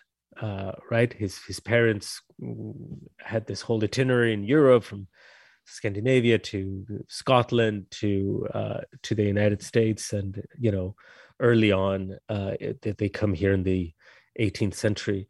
But um, we have a tendency to forget that those people were immigrants as well. We we have a tendency to forget that Vanderbilt was an immigrant. Uh, you, you know what I'm saying? Mm-hmm. Uh, and he was. Um, it's just it's just a term we reserve for uh, other people. so that to me was was important, and that's actually how the book begins uh, by by stressing that. So that's one of the ways in which um, immigration appears. The second way you alluded to it, and I, I'm grateful because nobody up till now had picked up on this, is just the Americans abroad, which is of course a very Jamesian thing, but I think it, it's something that has marked the the literature of this country so deeply uh, that I that I wanted to do something with that as well, uh, with with the Amer- with the Americans abroad, and in this case, uh, most of the action takes place in Switzerland, but there are some some scenes that I that I really like in the book that take place in Italy, for example. Um, so that's the second sort of a reverse or, or, or an emigration, if you if you if you like, and and the third and most important aspect is that uh, the longest section in the book, which is the third section written by a woman called Ida Partenza, very much hinges on immigration. Uh, Ida Partenza is the daughter of an Italian anarchist who migrated to Brooklyn around, you know, in the early uh, 19, sort of around 19, before the Great War.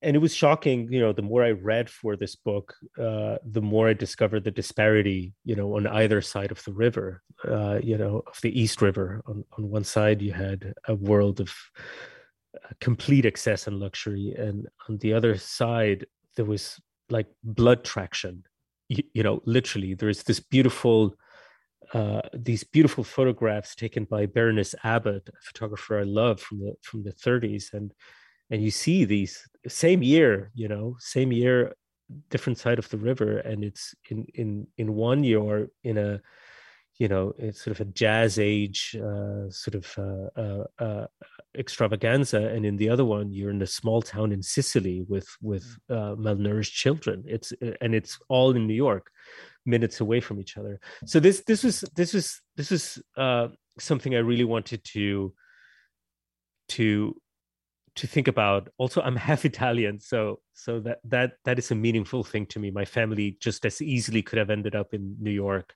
My great grandparents uh, they just happened to go to argentina but um, and within that, uh, the, the history of Italian American anarchists of the time is also fascinating to me. And I think the most fascinating thing is the the degree to which th- there are almost no records of their presence during during those you know almost three decades in the three four decades in in New York, um, and that that that rose a lot of questions for me. So yes, uh, definitely foreignness is uh, is a is a crucial is a crucial aspect, and I should also I should also point out as I was writing this, right, it was during the Trump administration. The bulk of the book was written during the Trump administration, and I was learning about the sort of the, the Republican administrations of, of the 20s, mostly um,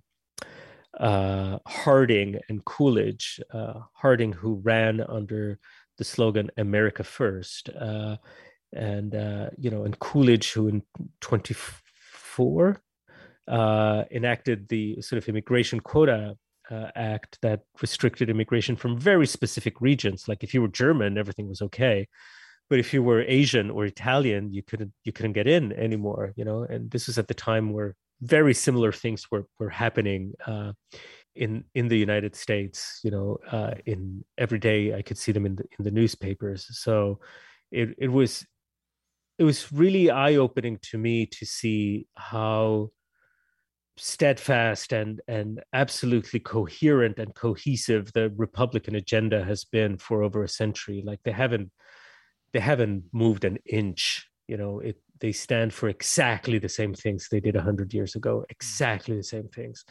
And you can see this very clearly in their immigration policies and in not to talk about their their economic policies as well which are also uh, seemingly impervious to reality change and uh, yeah and the the anarchist father in this book is, is, he connected at all to your own father in some way? I know that your family left Argentina for Sweden partially or maybe fully because of their uh, less leftist activity when the coup happened. Yeah, uh, no, fully. Uh, yeah, for sure. I, I I grew up in a very political household, and uh, and my father mainly was was uh, active in his youth then then yeah. then you know then he became a, a, little more comfortable and, and bourgeois uh, as, as, time as time went on but uh but yes uh i I, th- I thought about him a lot as i was writing this part of the book one other way i wanted to i wanted to connect um the way fiction affects history and and perhaps your history is with Borges and not the Borges that I think most Americans know the the Borges of nested nested yeah. realities and fractal structures, um, but the Borges that you juxtapose with him that examines and engages with literary history. Um, that's mostly the Borges where that it gets erased when he when he travels as a figure in the world. Um, when I was reading your book, I had no idea how until I read it, just how much he's engaged with the United States, the literature of the United States, the mythology of the United States. Um, Isn't it crazy? I mean, I don't think it's a known fact at all. And you say that it's hard to think of two writers that shape Borges more than Poe and Whitman. Yeah. And that for Borges, modern literature stems from these two. And, and in his own words, he says, undeniably, all that is specifically modern and contemporary poetry comes from two North Americans of genius, Edgar Allan Poe and Walt Whitman. From Poe derive Baudelaire, symbolism, Valéry, and in a way Joyce.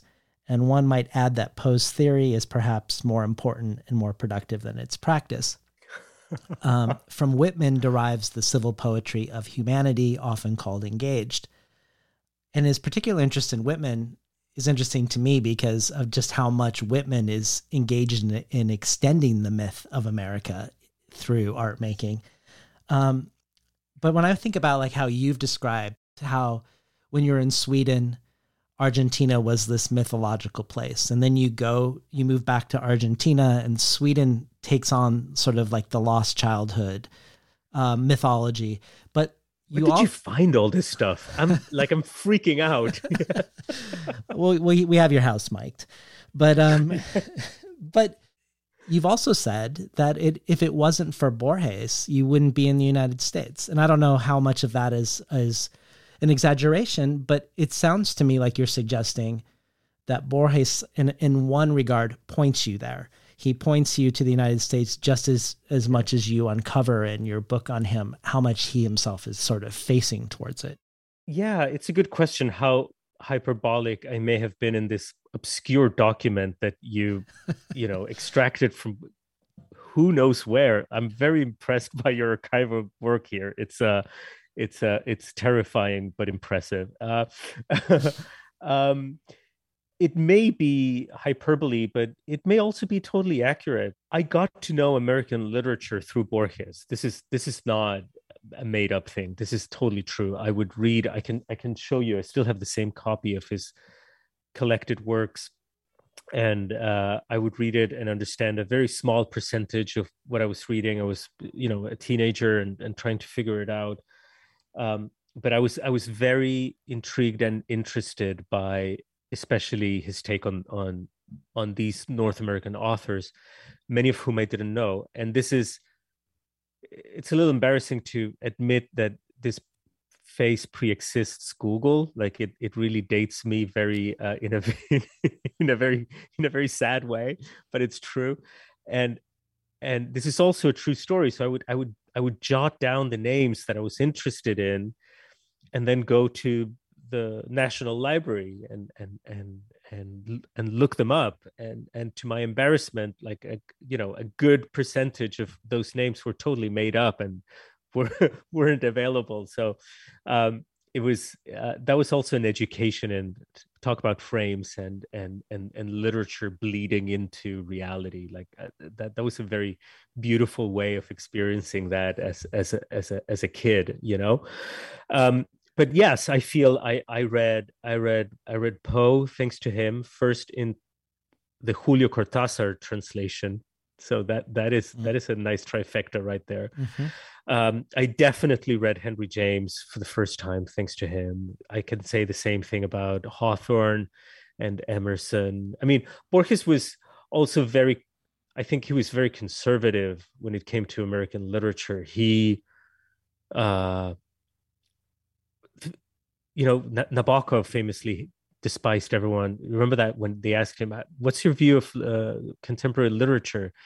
and uh, he said his his my, uh, the view is great from up here. You know. Oh wow.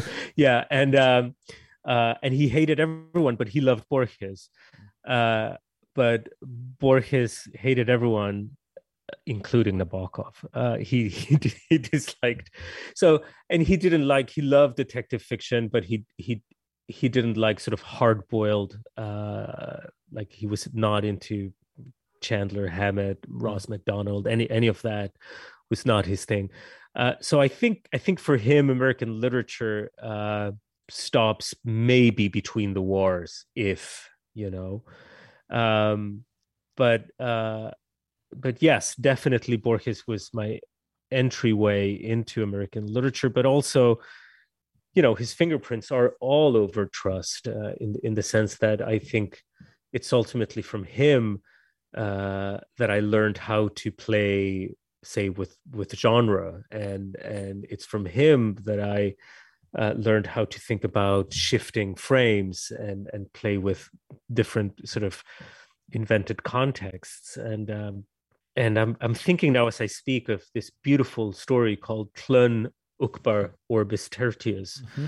where there is this false encyclopedia circulating around around the world in a very limited edition about this made up planet. But toward the end of the story, uh, objects uh, from this planet that are not like in the periodic table of elements, so definitely alien objects, start popping up in in the in the real world so uh, sort of fiction effectively invading and taking over uh, the real world just as that famous parable that he wrote about uh, the society of cartographers who in their in their attempt of making a totally accurate map uh, made a map the size of the empire that that covered the empire yes. inch by inch the, these are notions that that I think that trust engages with forgive me for asking the one last terrifyingly archival question about you. Um, oh no! When I had the when I had the poet Rae Armantrout on, she talked about how she's often trying to create a quote unquote truth effect, an effect that with further thought is discovered to have a false bottom, and that there are certain patterns of syntax or ways to match sound with rhythm that can create the effect that a statement is true. And she mm. isn't just doing this as a linguistic device or as a form of play, but as a way to examine the ways language can manipulate us. Um, you've also talked about how frames can create a truth effect, that we are predisposed to think of the outer frame, the one that's closest to us, as being real or more real. That when uh, Håkan and in in the distance is begins the story around a fire, and then we don't return to the fire until the end of the book. Uh, we're returning to a place that we confer a, a sense of of greater authenticity to. Um, and you described this as surrounding narrative, as you've mentioned also here, surrounding narrative with narrative of cutting off the isthmus between a story and us and sort of creating an island. And I guess I wanted to ask you about this because I see, I'm really curious about you and islands, I guess, as you have academic. Oh my God. you have academic work with titles like Figures of Confinement, Literature, and Claustrophilia and Archipelago Figures of Isolation in Modern Transatlantic Literature. You have a essay from 2010 on islands, Topical Paradise, or even when you were celebrating at an event Tove Jansson's work, you said isolation was a formal component of her work and that her work was more like an archipelago rather than most novels, which are more like continents. So I guess I wondered about islands and archipelagos. Um, oh dear. In relationship, I mean, you've you've you you persuasively talk about them in relationship to truth and truth effects by creating this framing. But I think of like also the main character in in your first book has no one to speak to. He he is an island moving across America. Um, and you mentioned at the beginning, you you opened this conversation with me about isolation. Um, and the way capital accumulation paradoxically might Im- imprison people through its accumulation. But what is this? What is this through? What seems like a through line? Uh, academic, literary, um, perhaps emotional, uh, about archipelagos and islands versus continents. Yeah, I'm I'm I'm now genuinely sort of uh, uh, paranoid about the extent of uh, like how did you fish all this up? I don't know. Uh, but thank you and i'm sorry that you had to spend the time doing it. And but uh, it's true. It's true. I i started um i developed like when i was in in grad school and how appalling all those titles are should give you a notion of how how how dreadful those those those pieces are as well but i developed this this this interest for um islands uh, and the way they're represented in literature. And I think, I think at the time maybe I didn't know exactly why, and only now, uh, you know, over a decade or a decade and yeah, later can I see uh, why this was so interesting to me. Let's do it this way. I think the most famous island narrative there is is Utopia, uh, even if relatively few people may have read it. But it's such a part of our uh, vocabulary. This, this, you know, utopia uh, as a, which means literally a no place, but as an idyllic, ideal configuration. Um, and I was interested in how literature itself could become sort of an utopian uh, configuration by again quoting quoting you quoting me by sort of severing the isthmus that that connects it to to the to the to the mainland of, of referential reality. And we have been circling around this topic since the beginning of our conversation. Um, and and and i'm i'm interested in how in how literature can become completely autonomous. And and since we're talking about my academic years i, I should also mention here, uh, you know, I, I was heavily invested in in in Adorno, who is someone actually who I keep rereading now and then, and and remains very relevant to me, especially in his aesthetic theory. He he makes a very strong case for aesthetic autonomy and the the autonomy of the of of the artistic sphere, which is something that interests me because it ultimately leads to artistic freedom which is which is what i'm looking for and any lack of of restraints uh, and dogmas or ideological kind of determinations. And and a self-reliance in self-imposed yet necessary rules you know? And i found all of this to be enacted and represented in a very literal or, or, rather literalized in in in in literature about islands mm-hmm. you know and i and i read a bunch of these narratives it's no sheer coincidence. Also, Campanella has his uh, his utopia in a, in on an island. So does Francis Bacon. Uh, Perkins Gilman in Herland I think it's it's an island as well. I think I'm not sure about that one. Um, Samuel Butler has a utopic island. The list goes on and on and on. So there there is something about isolation and and this kind of Eden like setting that go hand that go hand in hand. And I think um, I guess I was I was interested in this in this simultaneously negative and affirmative gesture that goes into isolation. Negative because, of course, you're severing yourself away from uh, from a larger uh, uh, set, but affirmative because in in in that negation, you're also creating this this this other space.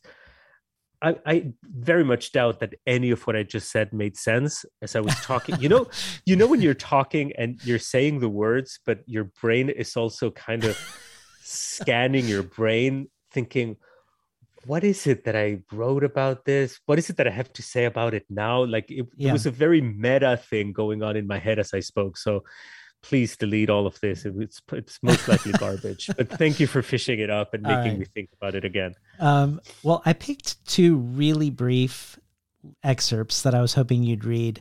That just are examples of um, of the ways you drop in some of these questions, like say around framing into story. Um, so one is the opening paragraph of the second book about New York City. I was hoping you'd read that for us because I, I I love that one. And so this is the beginning of the second book, which is written um, by the industrialist who feels like he was unfairly portrayed in the first book. I am a financier in a city ruled by financiers. My father was a financier in a city ruled by industrialists. His father was a financier in a city ruled by merchants. His father was a financier in a city ruled by a tight knit society, indolent and priggish, like most provincial aristocracies. These four cities are one and the same New York.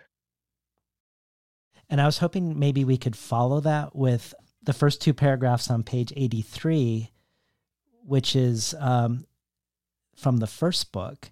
So this is the fiction. This is the fictionalized wife of the industrialist. In this book, she's called Helen, and she's discussing the deterioration of her mental state, but it also feels like it evokes this sort of fractal framing in a different way. Oh, beautiful, beautiful selection. I mean, I've never read this out loud except for when I was working on it because I read stuff to myself. But um, okay, she could feel herself think differently and knew that in the end, it did not matter whether this feeling was based on reality or fantasies. What mattered was that she was enabled to stop thinking about her thoughts. Her speculations reflected one another like parallel mirrors, and endlessly, each image inside the vertiginous tunnel looked at the next, wondering whether it was the original or a reproduction. This, she told herself, was the beginning of madness, the mind becoming the flesh for its own teeth.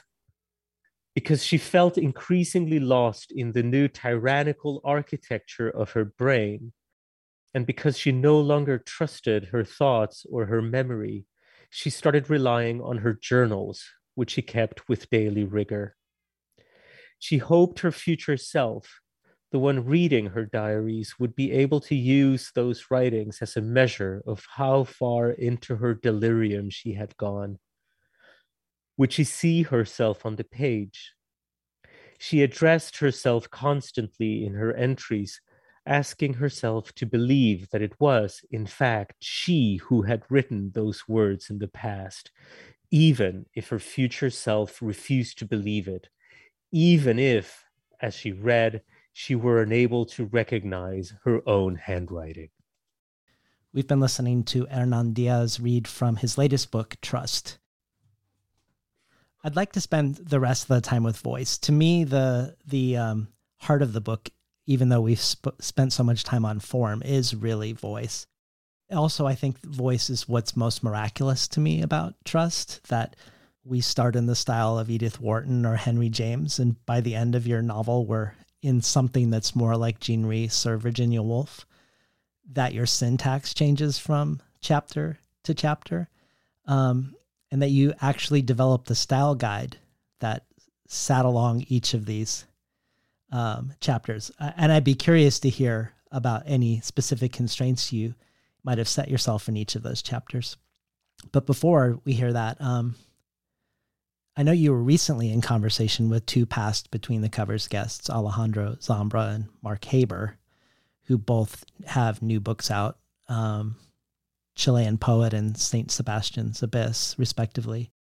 So when I when I had Mark on his, for his debut book, we talked a lot about voice because people were marveling at how Reinhardt's Garden felt like it was written by a Latin American writer, that he had somehow in, inhabited the terms of that literary universe in some way while also remaining very much Mark Haber at the same time. Also, as an aside, his enthusiasm for the work of Fernanda Melchor is, is largely the reason um, she came on the show.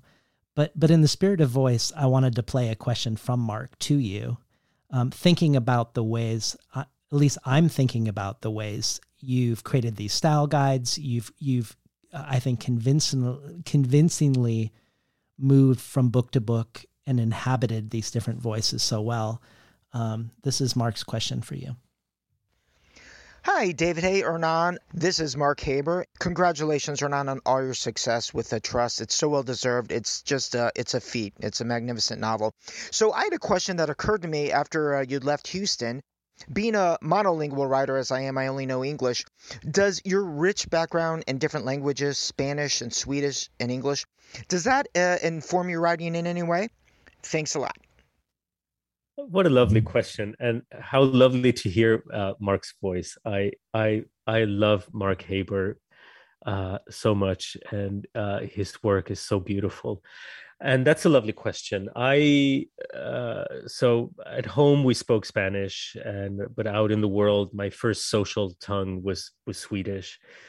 I never studied english formally. I i feel i got it almost as a gift only by virtue of knowing swedish and you know it's it's not uncommon that people who have swedish will somewhat spontaneously get get English, and I, I, feel I was one of I was one of them. I just started reading novels with a dictionary. That's really how I taught myself, and then of course I I I moved to English speaking countries. But I've except for my childhood sort of uh, forays into terrible short story writing and even worse poetry. Uh, I've I've never written seriously fiction in any other language than English, and to respond directly to to Mark's question, yes, being uh, you know coming from other languages and having other languages has definitely in, informed my my writing in English. The reason why I write in English is love. I, I love this language there, and and it's unexplainable as love.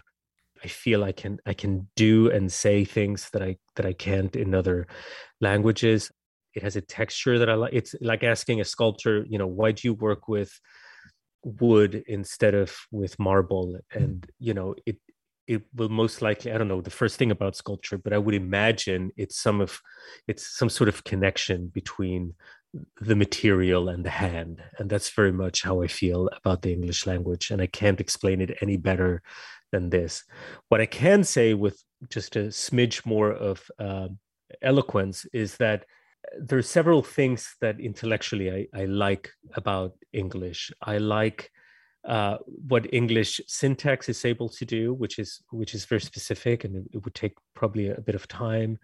I like how prepositions can can change uh, the meaning of words in ways that they can't say in, in romance languages. That that is very beautiful to me. I love that it has sort of a, a Germanic Saxon keyboard register and then a sort of a, a romance Latin register. You know how how you can express both of those things, and th- and that is actually something that I thought about for for for trust. Andrew Bevel uh, doesn't use many sort of Latinate uh, words. Uh, that that was something that I was that I was thinking about as I was as I was writing it. That that that's a quick example. I suppose also because because it is an acquired language, um, uh, there is there is a degree of attention that to me is very productive. There is there is a certain distance that to me is is very productive as well. Um, uh, there is a velocity to it uh, in in my head that I also find very uh, uh, productive. So I think the, these are some of the reasons why I write in English and how it being a foreign language has has shaped my uh, my style. I can't I can't imagine myself no nor do I want to uh, writing writing in in a in any other language. And going back to that Borges story that that you know that you you quoted me saying in some obscure uh, source that that uh, he was the reason why I had moved to the United States. This may or may not be true, but what is 100% true is that I moved to the United States and England because I wanted to live in English. That this was the this is the primary like academia was I didn't I didn't have a penny, so it was the way in which I could make it happen uh, through grants and such. Uh, but but the, the the the primary reason was that I, I wanted to live a life in English, and I you know, and that's why I'm still here. Mm. Um, so yeah. So, in in contrast to you saying you are not interested in mimesis or the referential aspects of fiction, you do seem very interested in it when it comes to nonfiction. Of pulling back the curtain on just how much nonfiction has far less of a representational relationship to the truth or to reality than it claims to have. For instance, as you mentioned earlier, you revive an era when anarchism was uh, robust in the United States as a movement in the sense that there were over 500 anarchist periodicals that existed between 1870 and 1940. Yes. And that history has been erased in real life, not because it wasn't true, but because it was either an inconvenient truth or incompatible with um, the myth making that was happening around America. But you also do this on the level of language. The, the second book in Trust, called My Life, immediately is staking a claim with that title to a certain truth. And the my in it is um, suggesting that uh, in contrast to the novel uh, that precedes it, that this is this is coming from an authority. Um, and and as I mentioned earlier, the second book feels the most off, and it's also this this book with its draft, for instance, where instead of a short, dignified account of Mildred's rapid mental decline, we find the placeholder words short, dignified account. So we already know that there's a certain agenda to what the scene is going to be is going to be created, or they're more concerned about the effect of the scene than the truth of the scene, perhaps. Um, that we're seeing here how voice is constructed. But because the memoirist has hired a ghostwriter, and when the ghostwriter records how he speaks in a faithful way and then reads it back to him, and he's very dissatisfied because he doesn't feel like there's enough gravitas or grandeur in the portrayal. He isn't self aware enough to see that he lacks those qualities, that she's actually showing him himself, but instead is sort of asking for her to create a better voice or a voice a voice of how he would imagine himself. And she does this by by reading and collecting other voices kind of the way you're doing that. She creates this Frankenstein voice, though, a, a, unified voice coming from many voices. But even if there weren't a ghostwriter, I think you're pointing at something about nonfiction and also about history. I think any memoirist wants to be seen in a certain way or see themselves or can only see themselves in a certain limited way that they can't see around, let alone questions of memory um, and its fallibility. And I wonder if we could just spend a moment around this question of the Frankenstein voice or or more generally of the fictional nature of nonfiction, um, the inevitable fiction fictional nature of nonfiction. Um, as you construct Ida's voice, which is which is Bevel's voice.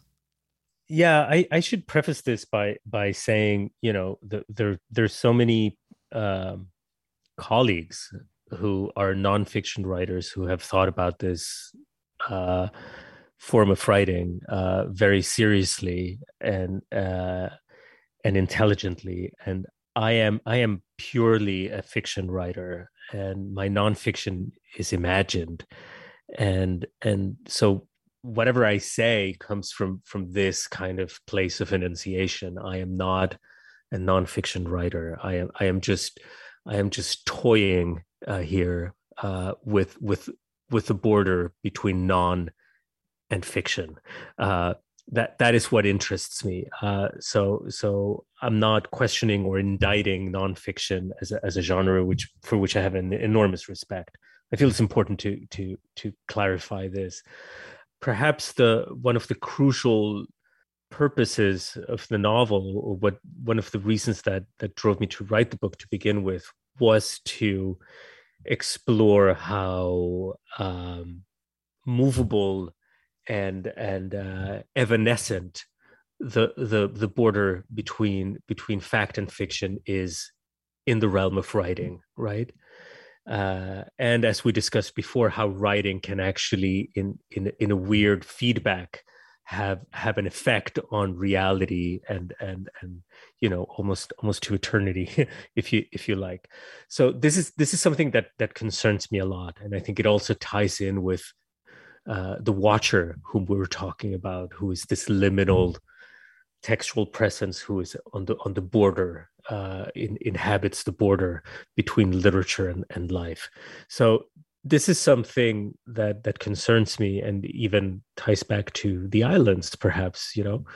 What i was what i was trying to do in this in this in this second section is uh, first and this is a this is a massive spoiler so so maybe skip ahead for two minutes if you haven't read the book uh, right now. But what i was what i was what i was trying to do is first to to, to present this extremely almost intolerable voice because it's so masculine it's so blustery it's so aggressive it's it has no doubt no self-doubt whatsoever only uh, you know a, an absolute certainty that uh, it it it deserves to be heard you know this is the kind of voice that that we're given. And not to worry it's only just a you know like 30 pages or so but that that is that is the voice. And and i i wanted hopefully to elicit certain feelings in or from the from the reader. And then the reveal and this is this is the spoiler is that it was indeed a, a woman impersonating this kind of or assuming this this this voice. Um uh and and this goes to show both how you know again uh, uh the the the voice of of, of women so often are squashed underneath these sort of heavy masculine voices that take up all the space. Literally in this case you know ida's voice vanishes under the voice she this masculine voice she has she has created for her for her employer. Um and but I, and i also wanted to highlight the fact and i think we've we've discussed this before how this sense of authority and gravitas that you to use the word that you just just used a moment ago um, are are fictive are are are the result of rhetorical operations. And it occurred to me that it would be a nice idea to have ida instead because she's she's a young woman from brooklyn uh, self-taught uh, she has had uh, no access to this this world of privilege ever until she got this job. So to me, it it it was a good idea, which I then gave I, Ida herself. A lot of my research and a lot of my process I gave to Ida. Like, for instance, all the stuff that you see her doing at libraries is stuff that I did at archives, you mm. know, or or sources that I consulted. I have her consulting, and so on and so forth. Uh, so there is a very kind of a meta uh, thing there, uh, uh, where I where I where I gave her my my actual research. But I thought it would be a good idea for for a character like this, who, as I was saying, is self-taught uh, from from the others from the quote unquote wrong side of the river, to uh, to look to history in order to complete this task. And and what she does effectively and this is what the novel says she creates this sort of monster you know with body parts sourced from other sort of great men in quotes uh, of of American history. And and to do this I I read mostly memoirs. I started I started with Benjamin Franklin and I kind of ended with uh, Calvin Coolidge ish kind of that that era um, just to get a sense of of that tone I didn't want anything anachronistic uh, and uh, and I tried to distill whatever I thought was uh, whatever made these men uh, authoritative, whatever gave these men the the the the luster that they hope they will have. Um, there aren't any direct quotes or anything, but it's but it's I I, I really learned. I think I I think I, I I think I got a better sense of how history is actually made, mm-hmm. you know, by these people, or or how they hope it will be it will be made. Yeah, I mean, to me, as I alluded to at the beginning, to me, if I were to put forth what I think the book is about, I don't think the book is at its heart about money. Um, at least I want to assert that it isn't. Um, because I think about Ida she's not happy with how the novelist portrays the industrialist's wife, and she's not happy about how the memoirist is portraying the industrialist's wife. Yeah. And yet, the two documents that are going to be in the world ultimately are going to be those portrayals of the industrialist's wife, the novel and the the memoir. Um, right. The things the things in the book that will disappear are her views essentially. Um, to me, this novel is more than anything about canon formation and the erasure of women. That ultimately, this is a novel with a, a feminist ethos. Like I think of the lines of Le Guin to to keep women's words, women's works alive and powerful. That's what I see as our job as writers and readers for the next 15 years and the next 50. And I feel like you've done something really amazing by dramatizing the erasure itself revealing the mechanics of how it happens, but also peeling back and revealing the voices that will never surface as if we're discovering a long lost recording, um, yeah. like a rescue from something that shouldn't even be in the archive. Because of this, I could imagine the book being set in any number of non money settings. You could put this in at the conference that's deciding what books are going to be in the Bible or what books are not going to be in the Bible, or at a sci fi award nomination committee. Um, I think you could set it in a number of places and still enact a nested narrative that would be about the falsehood of the self made man, but really about telling the story of women. Yes, and to a small extent, no, to a lot of what you said. first, uh, uh, thank you. I mean, for what you said about this book uh, having a feminist ethos and being mostly about the erasure of women. And I, it's not lost in me that here we are, two dudes talking about that, uh, and and that's something also that I grappled with during the writing of the novel itself with issues of appropriation with issues of you know voice again uh, and uh, you know i i i thought if uh, someone asked Colson Whitehead about this, and and he said you you can write about anything you like, just don't fuck it up, you know. And I yeah. I th- I think I think that's that that's quite true. But all this to say, you know, I th- I think I think we should pause and acknowledge that fact that um, it happens to be two men talking about this. I think that's an important thing to to state, although it's abundantly obvious. But um, when I was again thinking of of all of these issues, I also thought this is what literature ought to do. It it should be able to expand beyond you know my little circumstances uh, otherwise literature becomes a selfie which it kind of has uh, uh, it, to to a large extent. We're not going down that rabbit hole but i but i think ri- the writing i am interested in takes this chance of of trying to imagine uh, other other lives and other positions and other experiences. And and that's that's what i try to do. And it's not just imagining any other life and any other experience. I, I i'm i'm particularly interested in lives and experiences that have been uh to to some extent uh, uh deleted from certain kind of kinds of narratives. And here's my partial no to what you said which is I think it, it is important that it is about money in the United States and not a sci-fi convention because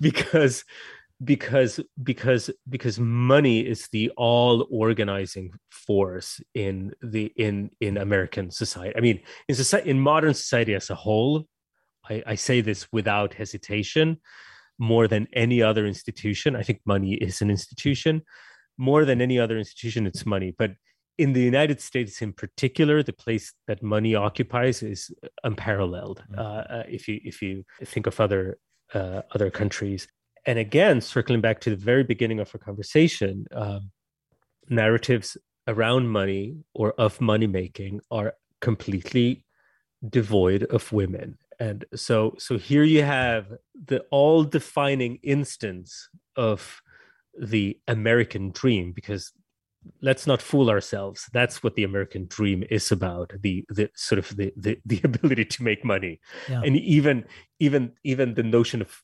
freedom i i sometimes fear may may be sort of freedom of enterprise above anything else right? Uh, and and and and freedom to own property.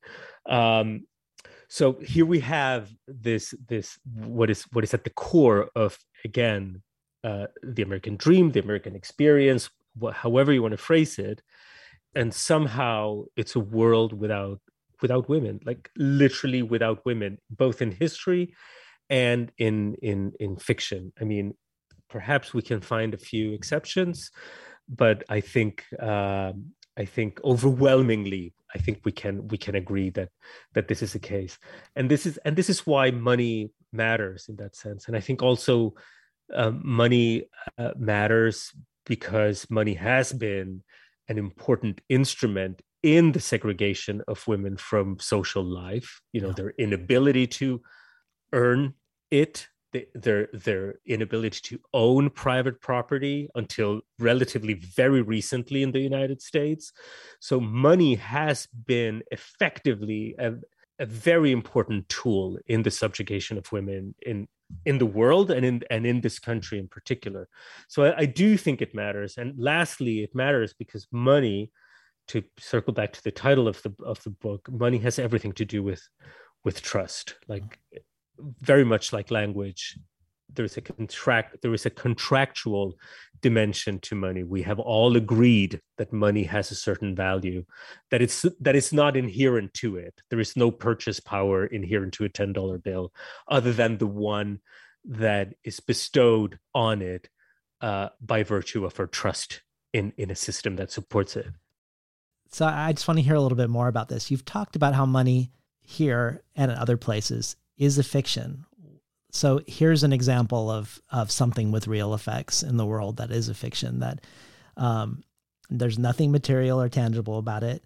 Its value is the result of a long series of conventions. It's make believe. You you say yes. all money is at heart play money, and all of us have gathered voluntarily or otherwise around the board.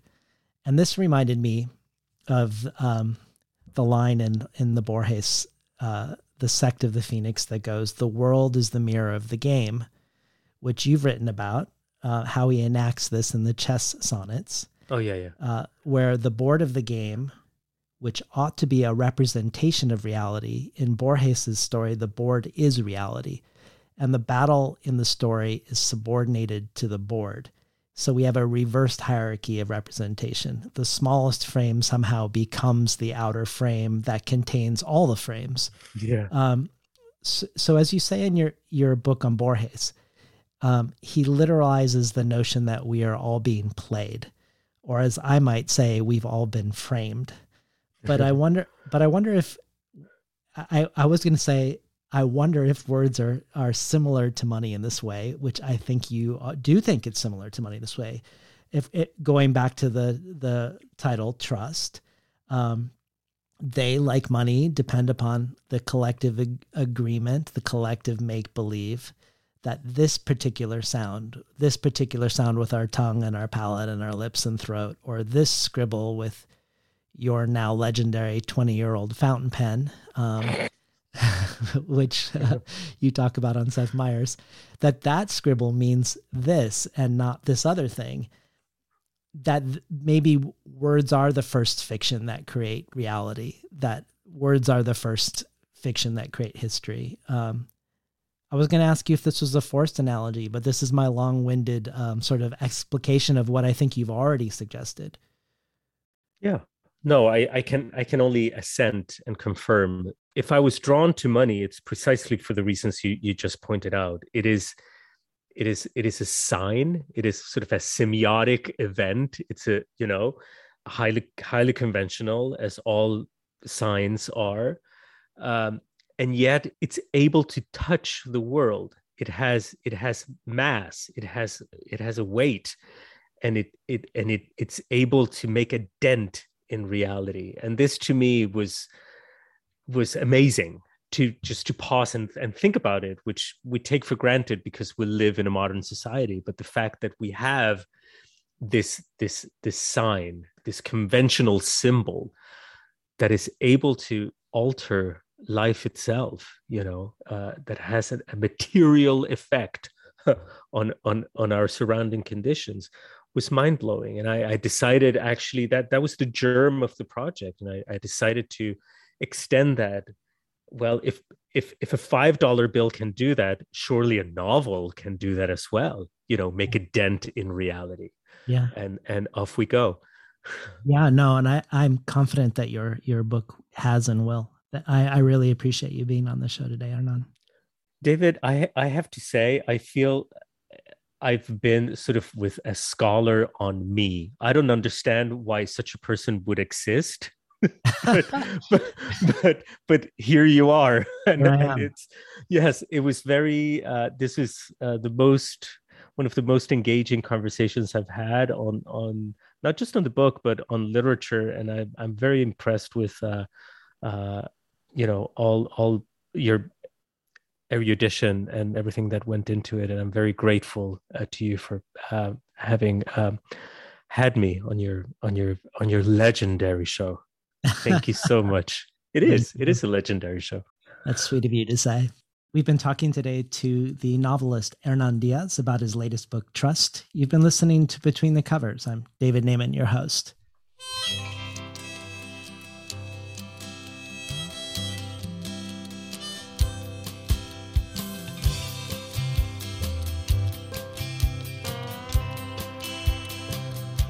Today's program was recorded at the volunteer powered, non commercial, listener sponsored, full strength makeshift home office of me, David Naimon. You can find more of Hernan Diaz's work at hernandiaz.net.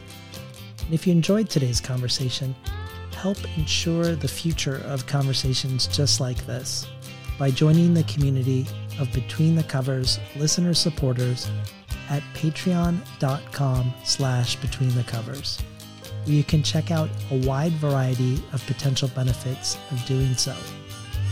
Or if you prefer a one-time donation, you can do so by PayPal at tinhouse.com slash support. I'd like to thank the Tin House team, Elizabeth DeMeo and Elisa Ogi in the book division, Jakob Vala in the art department, Becky Kramer in publicity, Lance Cleland, the director of the summer and winter Tin House Writers Workshops. Finally, I'd like to thank Imre Lodbrog and Barbara Browning for creating this outro. Their album, Imre Lodbrog e Sapatita Mi, can be found on iTunes. And Barbara Browning's trove of ukulele covers can be found at soundcloud.com slash Barbara Browning.